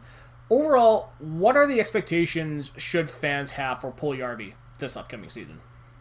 Yeah, um, the Edmonton Oilers definitely mishandled Puljujarvi, like you said, grossly. They brought in a scoring forward, a top uh, a top pick, right away, and they expected him to produce with fourth and third liners. And when it didn't go well, it was all on him. So um, I didn't like how they managed him. I thought he should have gotten at least a little bit of an extended look with Connor McDavid or Leon Draisaitl. I think he can be a really good complementary player for one of those guys. So co- this coming season, I expect uh, I, if I were to put expectations on him, I wouldn't expect uh, him to be like a top six bona fide scorer to start. Uh, I think he will get a chance in that role as the season progresses, but I think he will get a chance on the third line with someone like Kyle Turris and Tyler Ennis to start off, and then if he produces there just a little bit, I think he will get extended look on those top two lines. Well, I know for Puljujarvi, and I know that the Edmonton Oilers have had these first overall draft picks year after year after year, and they've all came to the NHL. They were all made an immediate impact, and I often wonder if Edmonton had a mindset that Puljujarvi was going to do the exact same thing as those guys did. Yeah, well, I, I don't really like that thinking because you look back and you look at guys like Ryan Nugent Hopkins, uh, Taylor Hall, like they were good players, but you gotta look back and wonder what if they didn't have all those expectations on them right out of the gate. So it's a strategy that's hit or miss. Like look at Yakupov, look at Sam Gagner, some more first round picks that were rushed to the NHL. It's just not a good strategy, I don't think. And to expect every top pick to produce at the level of like a Connor McDavid or Austin Matthews type of pace is just a recipe for disaster. You're putting all these expectations on a young kid, and especially a young kid like Puljujarvi who came overseas and could barely speak any English. So it was just I don't know what they were thinking. It was bound to fail at some point unless he absolutely surpassed all expectations. Among the Oilers' moves this offseason, the one that really came as a surprise to me had to be the re signing of goalie Mike Smith, with a number of goalies either hitting free agency or were rumored to be on the trade trading block, like a Matt Murray who ended up going to Ottawa, or Darcy Kuemper. Edmonton looked like they were in a position to improve in goal. However, they decided to stick with Smith for another season at $2 million. What was your reaction to Edmonton re signing Mike Smith, and would you have preferred Ken Holland to try and land somebody else if they didn't bring him back? Yeah, no, I was definitely disappointed. I didn't think it was the right move. You look at Smith and how he played in the playing round, and it was absolutely atrocious. Um, I still think he was the main reason they lost that uh, first game. It was just an absolute awful display by Mike Smith in the play, and one that I thought would make it hard for the Oilers to re-sign him, especially like you said with the amount of goalies on the market. Um, in regards to a guy like Matt Murray, I wasn't too sure that was the guy the Oilers should target. You know, they do have a kind of a tight cap um, and fitting a guy in like Murray, who I believe is at 6.25 with Ottawa, it would just not be realistic. But I, I expected them to keep Mikko Koskinen because he did play fairly well during the regular season last year. So I thought Mikko Koskinen would be a good 1A goalie, and then a guy like Thomas Greiss might have been a good 1B. Um, but that obviously didn't happen. So, yeah, no, Ken Holland definitely missed out on quite a few guys. Um, I know they were close on signing Jacob Markstrom, but then again, you look at the cap hit and you're like, does this really work with how much room he has? Um, so it was a tight position to be sure, but I think he could have done something better than bringing back Mike Smith. Yeah, and I. Um, so, okay. would you say that a lot of these missed opportunities are a consequence of kind of digging out of Chiarelli's hole? Yeah, no, for sure. Peter Chiarelli really dug a hole. Like you look, even the aforementioned Mikko Koskinen, he got signed to a four-year deal at 4.5, less than a season in to the NHL. It was absolutely ridiculous, and that deal happened, I believe, a day before Chiarelli got fired. It was just ridiculous. And then you have Kris Russell on the books. You have a guy like, uh, I guess Zack Kassian is a recent signing, but signings like that that really hamper your ability to improve in other play, uh, other areas of the team. Um, and digging out of that Chiarelli hole has been quite a quite a process.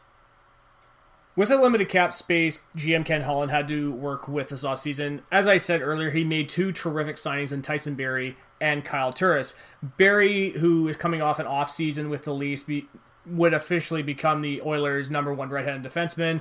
Kyle Turris, who got bought out by the Nashville Predators, is now slotted in as their third line center.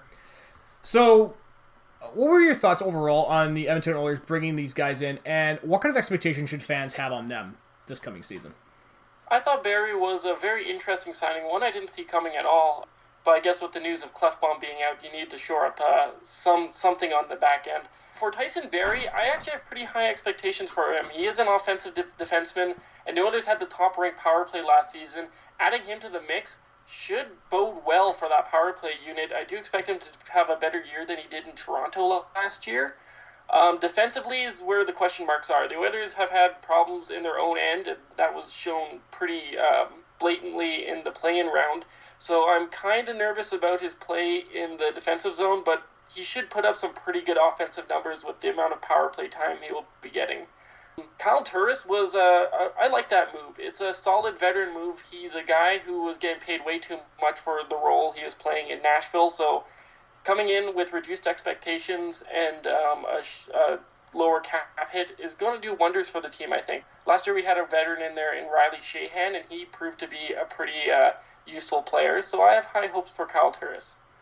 Well, a note for us being Ottawa Senators fans, Turris has been a guy that we watch pretty extensively during his tenure, and I was very happy to see Edmonton land him because, like, I would see Turris in Nashville, and it was just not the right fit. Like, you can tell right away the system Nashville plays, how they play, was not right for Turris, and I think going to Edmonton is going to be a really good one, especially if he's paired with some really fast, pretty speedy wingers, and because that was the way he played in Ottawa as well. Yeah, no, for sure. I, I, I totally agree. Um, and the wingers I think that we'll see him with most this season is on the left wing. I think Tyler Ennis will be with him for most of the year. He's a speedy, a guy who's really impressed Oilers fan. He's become almost a fan favorite here in Edmonton already in his short time. And then on the, the right wing, I think it's either going to be Jesse Puljujarvi to start, um, but, but in the long term, for most of next season, I think a guy like Josh Archibald could fit in there well too. He's a really tenacious fast forward who who I think blends well. It, it makes for a really good third third line scoring line. Well, I know that one guy I was actually kind of surprised Edmonton didn't bring, didn't bring back was um, Athanasiu because I saw him with the Oilers. I know he didn't play very long with you guys, but I thought you know if he was on the third pairing with a Kyle Turris, it would have been a really really smart pickup for the Oilers. Yeah, the the Athanasiu deal I was a fan of at the trade deadline last year. Uh, um, two seconds is pretty rich, but you know at the trade deadline, some things are are you pay a little more than you want to sometimes. I thought he'd be a good fit alongside Connor McDavid, um, and they just didn't give that time to work. Uh, he spent, God, I think less than a game on Connor McDavid's line, and then he was relegated to the third and fourth line again. Where again, you can't expect a scoring wingers, complementary forwards, to develop or to produce on offense with fourth and third line guys. So I think they mismanaged him uh, in his short time here, and then when they bowed out of the playoffs early, they just couldn't afford that qualifying offer. So I think if if I was coach, I would have definitely given him a little bit more time to prove himself than what they did. Well, do you see Athanasiu being another guy in a long list of Oilers who have proven that the Edmonton Oilers just aren't that good at times when it comes to their asset management. Oh yeah, for sure. It's, a, it's been a running theme no matter who runs the team. It seems. Um, I'll go all the way back to Nail Yakupov. He was fantastic in his rookie season under Ralph Krueger. He's put up the most uh, amount of goals of rookies that year, and then they brought in Dallas Eakins, and pretty soon he was on the third and fourth line again. And of course he didn't produce, and that screwed up his confidence. And now he's in the KHL where he's struggling there as well. I think it could have been a very different trajectory for a guy like him if um, he was used correctly, and that goes for Puljujarvi and Athanasiu here in Edmonton as well. I was going to ask about Yakupov. Have you read any of the Twitter comments about when he got released from the the most recent team he played for? Yeah, I read a few. It's uh, for me, it's just disappointing because I really like Yakupov. I thought he was a really skilled player, and he was just screwed up by the way he was handled in his first few uh, professional seasons. Like I said, I think Ralph Krueger handled him fantastically in his first season, and then Dallas Eakins came in and screwed up the team, but also screwed up uh, Nail Yakupov as well. So it's really sad to see because I think he is a player that at one point had a lot of upside. Well, and I know uh, a friend of the show he saw him play when he was with the Sarnia Sting, and he just he told us point blank. He says, "You know what? The one thing about Yakupov is that you can tell he's such a one-dimensional player out there." And so I often wonder when he went to Edmonton and it didn't pan out, how much of that was the Oilers mismanaging him, but also how much is him just being just a one-dimensional player. Yeah, no, that's true. Um, I think there's faults on both sides. Um, with a young player like that, you hope that uh, you can get him in a good environment that can kind of improve on that one-dimensional style of play and maybe branch it out a little more. But um, he was just punished straight, like really strictly from the start, and they didn't really give him an opportunity to change that. So I, I, I like to pin most of the blame on the Oilers, but yeah, there's definitely some blame to be put on Yakupov as well.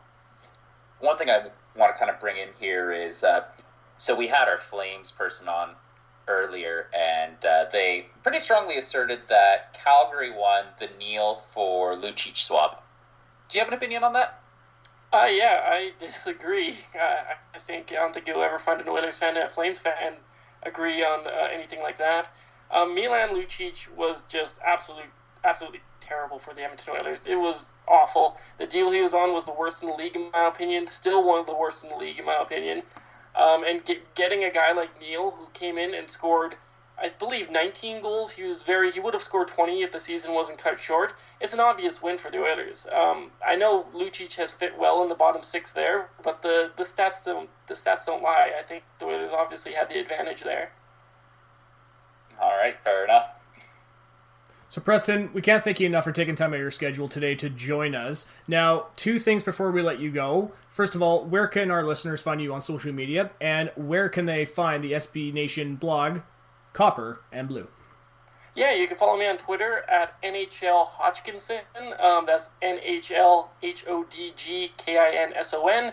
And I write for copperandblue.com. You can find uh, their Twitter at Copper and Blue. That's C O P P E R A N D B L U E. Excellent.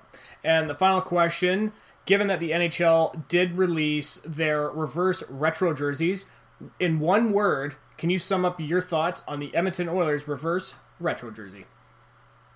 I want to say I like them, but underwhelming. They could have done a lot more. Can I can I offer a suggestion here? Would your opinion have been much more positive if they brought back the Todd McFarlane third logo from the early 2000s? Yes, that's what I was hoping for. I, I know a lot of people hate that logo. I love it. If they um, messed around with the colors, maybe give it modern, the blue and orange treatment, I, I think it would have sold pretty well. It would have looked sharp, I think. I did see a mock up on Twitter about that, and I just went, okay, that's an honestly, that's a good looking jersey. I know, I know, like you said, I know a lot of the fans don't like the logo itself, but I mean, I grew up as a young kid watching the Oilers when they played the Canucks in the early 2000s with those jerseys, so I, I personally am a little bit nostalgic for them myself. Yeah, especially when you see so many other teams like the Avalanche go with the Nordique look and uh, Minnesota putting a new twist on the North Stars. I feel like Edmonton could have explored a little bit more of that uh, uh, kind of that forgotten jersey history. We always see those uh, callbacks to the '80s and uh, the classic royal blue and orange, and you never uh, get throwbacks to that uh, dark navy, yeah, navy blue and copper. So I think down the road, that's something they should explore. For sure, Preston. Thanks so much for doing this. Yeah, thank you.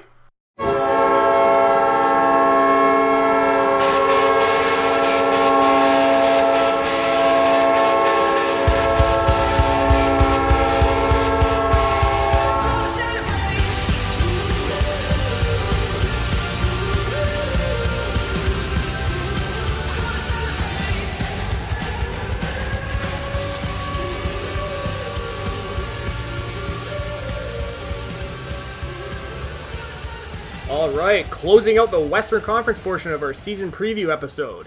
Representing the Winnipeg Jets of the Central Division is the host of the Three Ghosts No Eight Four Ghosts podcast. Please welcome back to the show from Welland, Ontario, Adam Young. Adam, how's it going, bud? Welcome back to the podcast. That's it. Back to Winnipeg. I had to throw that one in there for you. How's it going, guys? I do appreciate old Simpsons. Yeah, Andy it's such Williams.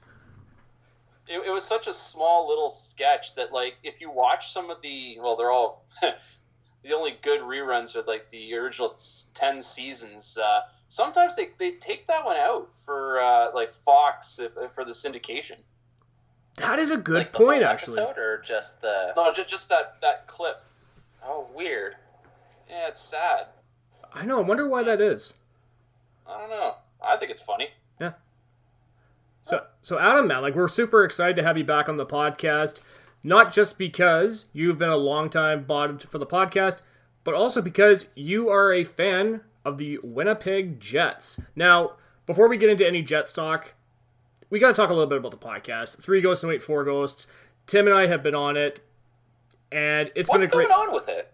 Yeah, basically that's well, what. that's yeah, that, that's a great question. So uh, obviously, the, the easiest answer is uh, uh, extra kid in the house uh, makes it a lot harder.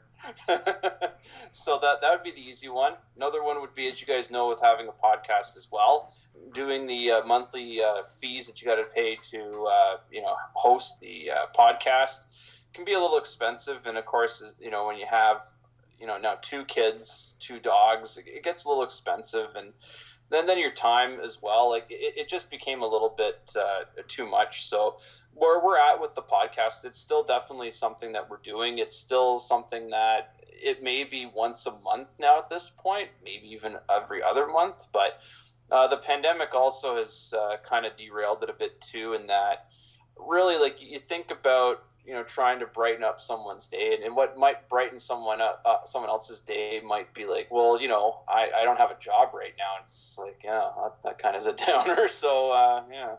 So it, it the long story short um, it's still something I, I, I enjoy doing because it's something that you know it, it, it make, brings something that it's something I like to do.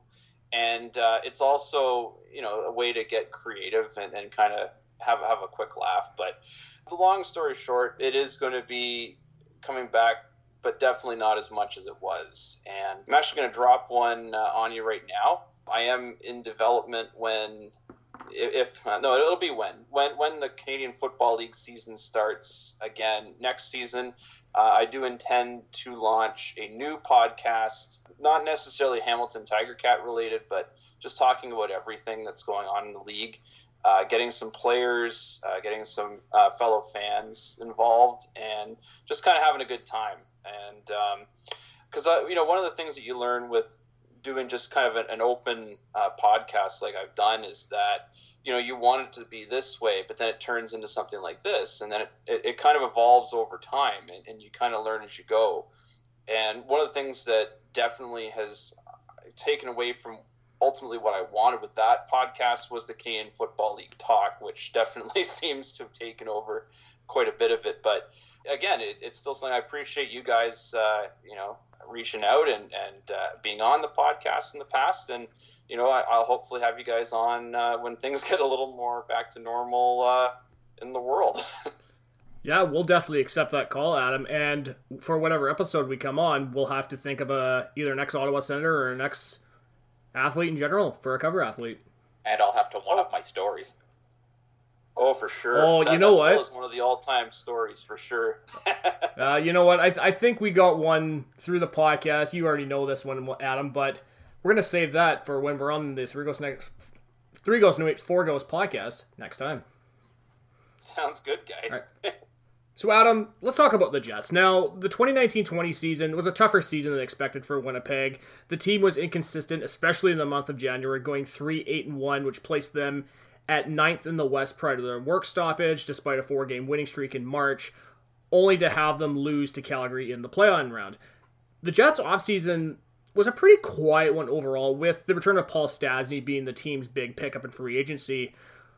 What were your thoughts on the Jets last season, and were you surprised to see Paul Stastny return to the Jets? Oh, I'm so happy to see Paul Stastny return to the Jets. They never should have let him go, but you know we're going to talk a little bit more about that in a second. But the biggest uh, thing coming into uh, the season was the Dustin Byfuglien situation. Uh, this is going to be a precedent-setting move for NHL teams going forward because we had a defenseman. He, he's been he's well liked in the community. He has roots there now, but again, it was just super bizarre that they went into September or August, September, and everything seemed to be good to go. He was ready to play, and then all of a sudden he decided he was going to go in for surgery. And really, we no nobody really knew a lot of, of why he would do that, but as as you've heard in the past, he kind of has a uh, a bit of a different way about him. Uh, he's definitely not like a lot of the modern day NHL players where you know you don't really take any time off. Like you're constantly working out and, and making sure that your your muscle mass is going good and everything is good. He's, he's kind of the old school type that you know just kind of shows up to training camp and then gets into shape at that point. So um, again it was very bizarre but unfortunately when you're in a salary cap way uh, his salary was one of the higher on the team and uh, when you're looking at filling out your rosters another situation we had in the off season was uh, on defense. We, we had some some moves as well there, and really the defense was, was becoming a, a major question mark. But we said, but it's okay because we got Dustin Byfuglien. He'll he'll come in.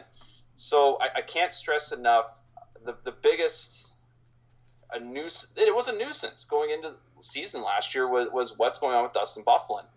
And then because they, they couldn't like put him on on long term injury. I can't remember what specifically happened with the cap, but we still had his uh, his salary on there, even though he wasn't playing. So, really, the, the fact that Winnipeg was able to field half a decent team last season was nothing short of a miracle. And it was hard because we knew going into it, we have in the Central Division uh, the St. Louis Blues coming off, knocking us off in the first round. And again, nobody saw really saw that coming after the season they had. Um, so our expectation level in Winnipeg was, boy, what what is going to happen this year? And uh, again, when when you get into situations, you know, with, with, a player like that, and then of course, and we're going to talk about Patrik Laine a little bit later, but really, then then you start to question uh, your your moves of the coach, and um, now that the, the, team's been in Winnipeg for nine years, they've only ever had two coaches, so they, they like to hang on to their coaching staff as much as they can. But really, now, now you bring into question your your coaching staff as well. So really, the only question marks we didn't have was in goal, and our our first line, uh, you know, it was is phenomenal. You know, it, it's a really good uh, mix there. But uh, again, we, we went. I went into it thinking, okay, well, you know, maybe we're going to squeak into the playoffs. But it, we knew it was going to be a, a, a, good draft year. I said, you know what? If we're going to fall down, so be it. You know, we'll get a good draft pick. So then we hit COVID, and then everything was up in the air. So I mean, that that's kind of where I went with last season for the Jets, uh, in my personal opinion, anyways. Well, it's funny even talking about Dustin Byfuglien, and you said that you know he went through the whole summer, and then right before the season he went in for surgery. And for those who watched The Last Dance on Netflix, it was very much like what Scottie Pippen did with the Bulls in 97 98. Yeah, exactly. And, and again, with them, too, you know, that's not comparing apples to oranges. But um, the, the thing that really hurt with Dustin Byfuglien as well is um, he came over uh, with the original uh, Atlanta Thrashers players into Winnipeg, and he was more than okay with coming over. Uh, we had Andrew Ladd as captain. Uh, we had Bryan Little. There was all sorts of different players, and of course our, our now captain. Uh, they, they all came over, and it was really hard because they, it required a, a huge buy-in from a lot of players. And uh, as we saw with uh, Evander Kane, it definitely didn't pan out because his style was not right for Winnipeg. His his style was was perfectly fine for Atlanta, but uh, you know it, it was really it, it, was a tough one. But we've had nine seasons in Winnipeg since they were relocated from Atlanta, and that was not the toughest season. The toughest season was uh, two seasons pre- previous to that when we did end up winning the uh, the Laine draft. But yeah, it was just it, it, we knew it was going to be rough after, you know, kind of getting handcuffed with Byfuglien, unfortunately. So one of the big stories. I think Byfuglien's going to have a massive reputation hit after this. Like I don't. I think. Buff, I think honest. Yeah. Oh, 100 percent. I, I honestly, and, and it, now with the way that the, the cap is not going to be moving for two or three seasons at minimum, I, I can't see even at a, at a minimum like what what team's going to want to take him even if it's a, a small risk. Like I just don't understand why why he would do that. I mean, I don't know if it was a financial situation or, or what it was, but I don't know, just it was super odd. And as I said, going forward into the next collective bargaining agreement, uh, there's probably going to be something put in place because of the situation. So one of the big storylines involving the Winnipeg Jets has been the consistent trade rumors surrounding Patrik Laine. Laine, as an outsider, seems like a guy who Jets fans just seem to have a really odd relationship with. They love him when he's scoring and he's putting up points, but the second he goes cold, the fans turn on him. Now, following the 2020 playoffs, rumors were red hot regarding Laine being shipped out of town, with teams like Philadelphia being a serious contender to land him, but have since cooled down. As a Jets fan, like, what is your opinion on Patrik Laine, and how serious do you think Winnipeg actually was about shipping him out of town? Honestly, I, I think that they were close. The reason why I say that is, uh, again, for, for me, the, the precedent with this team, for anybody that doesn't necessarily follow the Jets, uh, was definitely the Evander Kane trade. Part of the reason why is a lot of the fans did not get behind him. And of course, a lot of the players started to turn their backs on him. Now, he, he's an interesting, polarizing character because, of course, he went to uh, Buffalo and, and had some interesting situations there as well. But really, the precedent on how this team deals with players going forward definitely kind of started out with with how Evander Kane went. And the way I see it is, yeah, it, it's easy to to not like a player who's who's as uh, has as much of a skill set as Patrik Laine. It, it's interesting when he comes out in the media and says, "Well, I want to be a first line player all the time." Well, it, it doesn't always work that way and again, that's kind of where Paul Maurice comes in as well. It's like, well, is he really utilizing him properly? Like, what is he telling him in practice? That that that kind of makes me wonder. So, I think over the last little bit, and especially after the, when the NHL came back from the COVID and we went into uh, the playoffs, um, what I'm starting to see is I was definitely more on Paul Maurice's side uh, versus Laine. But now I'm really beginning to kind of suspect that uh, if if we whenever whenever play starts again, we go the first 10, 15 games and we're just we're under 500. I think it might be time to, to let Paul Maurice go and, and move on. But with Laine, the rumors that you see flying around about what they could get for him, the only thing that, and again, I really didn't even give it a second chance, is um, they were talking about Laine to the Blackhawks for Jonathan Toews. Now, that's an intriguing one because, again, you add the hometown element of you know uh, Toews coming home to Winnipeg, but it, it, the question is: Is he really at his best before date?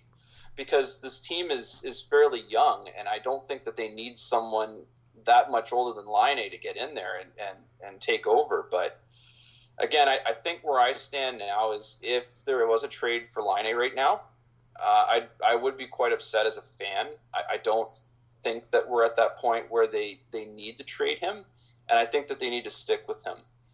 But again, it, it's not my call. I, it's just my two cents. I think I think it's best to wait and see, and, and if they have to, they're going to have to get rid of the coach. No, one thing I actually wanted to ask you, Adam, about Patrik Laine, and I know, like I said that the Jets fans seem to have a really odd relationship with him.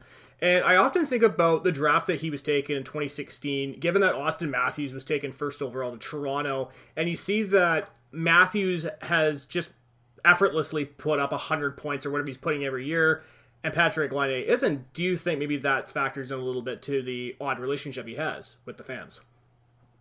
Well, it could be. Again, I, I remember looking at that as well. And, uh, you know, the Leafs had the first overall pick, and then Winnipeg miraculously uh, jumped up five spots in the draft. And I thought, okay, well, the Leafs 100% need a center. They don't have anybody. Um, at the time, I said, how, how would this not be a good one? So I think that expectation wise, we knew we were going to get Laine in Winnipeg. And of course, and again, maybe this is another reason he's having issues is now you talk about the Finnish Flash, you know, having been in Winnipeg many years before, Teemu Selanne, and you kind of wonder if maybe he's kind of getting compared to someone that he's not. You know, he's shown flashes that he can definitely have the same scoring touch uh, as Selanne, but you know, he's just he's just a different character, that's for sure. Um, I know a lot of people joke about you know his video gaming ways and in Fortnite and whatnot, but I don't know if that's uh, completely what it is. Um, the hardest part is, yeah, you, you look at what Matthews is doing in Toronto, but you look at the surrounding team that he has here in Winnipeg. Winnipeg, up until last season, was a much more rounded team than the Leafs and that's why in 2017 they were able to get to the Western Conference Finals against an upstart Vegas team. So again, I, I think uh, Jets fans kind of need to take a little bit of a step back with him and just kind of let him do his thing. And we'll see where we go from there. I'm really looking forward uh, having Stastny back on the team as to what he can do with him. And I, I think that's going to be huge because Stastny brings uh, a lot of veteran presence into the locker room that uh, I think that that might bring him around. And I just had one cor- thing that I heard you kind of from your response is uh, you're not you don't sound exactly sold on Paul Maurice. What exactly is your opinion on the guy, and do you think he makes it out of the season? I absolutely love Paul Maurice, and again, it, it, it definitely goes back to my time as uh, a Leafs fan, but also seeing when, when he was the coach in uh, Carolina in 2002 and what he did with that uh, Carolina Hurricanes team against the Leafs, you could really tell that his, his coaching was was quite good. And and again, that Leafs team was was ancient. Um, you know, you can't you can run forty year old Gary Roberts so far, but you know once he went down, that was pretty much it. Maurice, since he's been in Winnipeg, you know, again he had that one not so good season, but in 2017 uh, when they made that run, it definitely showed that Paul Maurice is a fantastic coach, but the problem now is, yeah, I'm, really believing 10 to 15 games into this uh, upcoming season, if he's under 500, uh, he's done.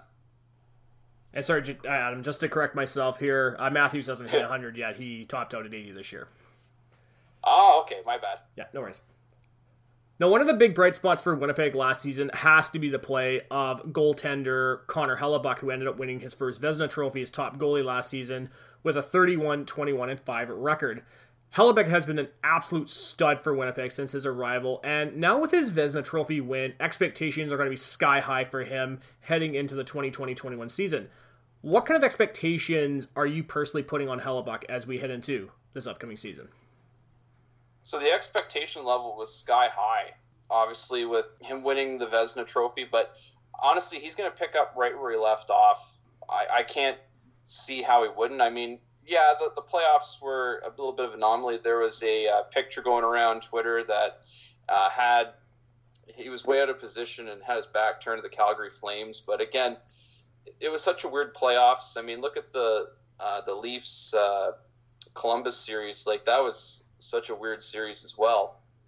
And you know, a lot of rust was definitely shown on a lot of the players uh, during that play-in round. So, um, but I, I, fully expect that uh, he's going to be right back uh, to where he was. Um, and and who knows? Like the, the biggest question is is going to be on defense um, with the team. But I, I, have faith that we've made enough moves that uh, we're we're going to be okay. But uh, in terms of Hellebuyck repeating uh, as Vezina, I, I feel pretty confident. He's a young goalie. He's a really good uh, member of uh, the Winnipeg community. Interesting fact on him when he uh, picked his number 37, even though the Winnipeg Jets did not retire uh, Dan Snyder's 37 with the Atlanta Thrashers, he did not wear it until he talked to Dan's parents, and Dan's parents gave him the okay to wear it. So, again, I think he's a really good player. I think he's a really good community minded guy, and I think he's going to have a really good season whenever it starts. Honestly, Hellebuyck's been one of my favorite goalies to watch. And it, it's actually really fascinating talking about him winning the Vezina last year because, I mean, he went up against Tuukka Rask and Andrei Vasilevskiy. Now, given that as a Senators fan, obviously I follow the Atlantic Division very much more closely given our teams in there. But I have to ask, though, because Hellebuyck's win definitely came as a surprise to me, but how much of that do you think factors into the fact that Winnipeg plays in one of the toughest divisions in the Central Division? Well, that's a good question. It definitely factored in there. Remember, the goal. A lot of goalies in uh, the Central are, are, quite phenomenal as well. Now, you know, some of them, uh, like in Nashville, they're getting a little older, and there's going to be a changing of the guard soon. Uh, obviously, St. Louis has a fantastic goalie, and uh, Dallas was. Uh, where did that come from, eh, guys? Oh, I know. Like it was unbelievable. I couldn't believe that Anton Khudobin just came out of nowhere and almost single-handedly won the cup for them. Well, that yeah. Dallas team was. They were a team that everyone was like, "Will they or won't they?" And then they just finally turned the corner. And what was bizarre was just all of this depth kind of came out of nowhere. Yeah, and it's it, the nice thing with the, that Dallas team, and you can tell it on definitely on paper, is that their defense is is phenomenal, and they finally had uh, the defense uh, showing up for them uh, in the postseason this year. So, looking at the Jets roster right now, one area that seems to be a major weakness is in their defense as you were talking about earlier with Dustin Byfuglien walking away from the team, Winnipeg has tried to fill that hole with guys like Dylan DeMelo. With some of the bigger names in free agency this offseason being defensemen, were you kind of hoping Winnipeg was going to go out and land one of those guys, or were you pretty convinced management didn't feel the need to address it? Oh yeah, defense is something that uh, is a giant question mark for this team. Again, uh, huge thank you to the Ottawa Senators for the gift that is Dylan DeMelo. I got to tell you that right now. Yeah, we know. um, one of the hardest things is when you look at uh, the Winnipeg Jets farm system is a player that I was and most people were very high on was Sami Niku, and the problem with him is that I think it was last season. Uh, Winnipeg kind of had a situation like the Sens did uh, with Ubergate, where uh, him and one of the other players uh, got an accident not too too far from the arena, and it kind of left a sour note in the community. But he is still seen as our best defensive prospect. But again, at age 25, he's starting to get up there. So it's kind of like for this season coming in now, it's going to be a make or break season for him. Is he going to make it as a defenseman, or is this kind of the best we're going to get out of him? But again, you look at what we have. So we got DeMelo, um, uh, Poolman, uh, Sbisa you know, these guys are, are serviceable for sure. You know, you look at, and again, this is kind of the first time I can talk about the Canadian division. Uh, I would put our defense as a little bit higher than the Leafs, even though the Leafs do have a couple better defensemen, I'd say. But I'd say all around, our defense is a little more well rounded out than Toronto Maple Leafs at this point part of me wants to say that's kind of a hot take, but honestly, when I think of the Leafs defense, given that they just landed TJ Brodie, so they got Brodie, they have Morgan Rielly and a couple of other Muzzin. guys. And Jake Muzzin. So yeah, I, I would kind of agree with that. I would agree the Jets have a more well rounded defense, but I think talent wise, I think Toronto has Winnipeg in that department. The Leafs it are weird be. though just because it's like three very, very good defensemen, and then all of a sudden it just falls off a cliff. Exactly, and as you guys know, anything can happen, a, a freak injury, and uh, they're in real trouble. Yeah, or you know, Tavares hits the post. uh. Never gets old. It never gets old. so, Tim, do you have any more questions for Adam regarding the Jets? Um, not that I could think of, other than just I know that you said that uh, Paul Maurice is on the hot seat. Do you think Cheveldayoff might be next? I'm beginning to think that. Again, it, it goes back to um, and why am I drawing a blank? I can't remember. But um, um, when we were, uh, you know, talking about uh, the situation on defense there, like this is it, it lies in his uh, lap. He's had this will be this is the tenth season of Winnipeg Jets hockey, and yeah, he had a great 2017. But the old question becomes, what have you done for us lately? And the question, the answer is, well, we had a first round exit against St. Louis.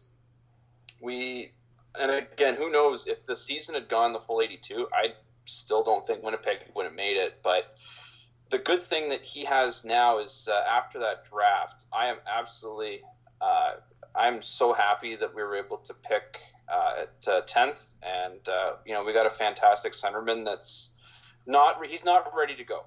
He's not ready to go, and that, that's why we were able to get Paul Stastny uh, off of Vegas team that needed to shed and still does need to shed uh, salary cap. So I think that Stastny is going to be a good stopgate for a couple years and uh, then we'll see what he can do when he comes in.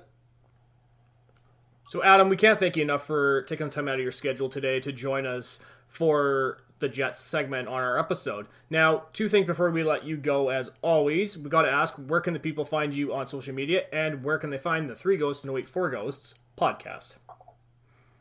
So, Three Ghosts No way, Four Ghosts is at Three Ghosts and the number three uh, underscore Four Ghosts on the number four, and crap, what is my Twitter handle?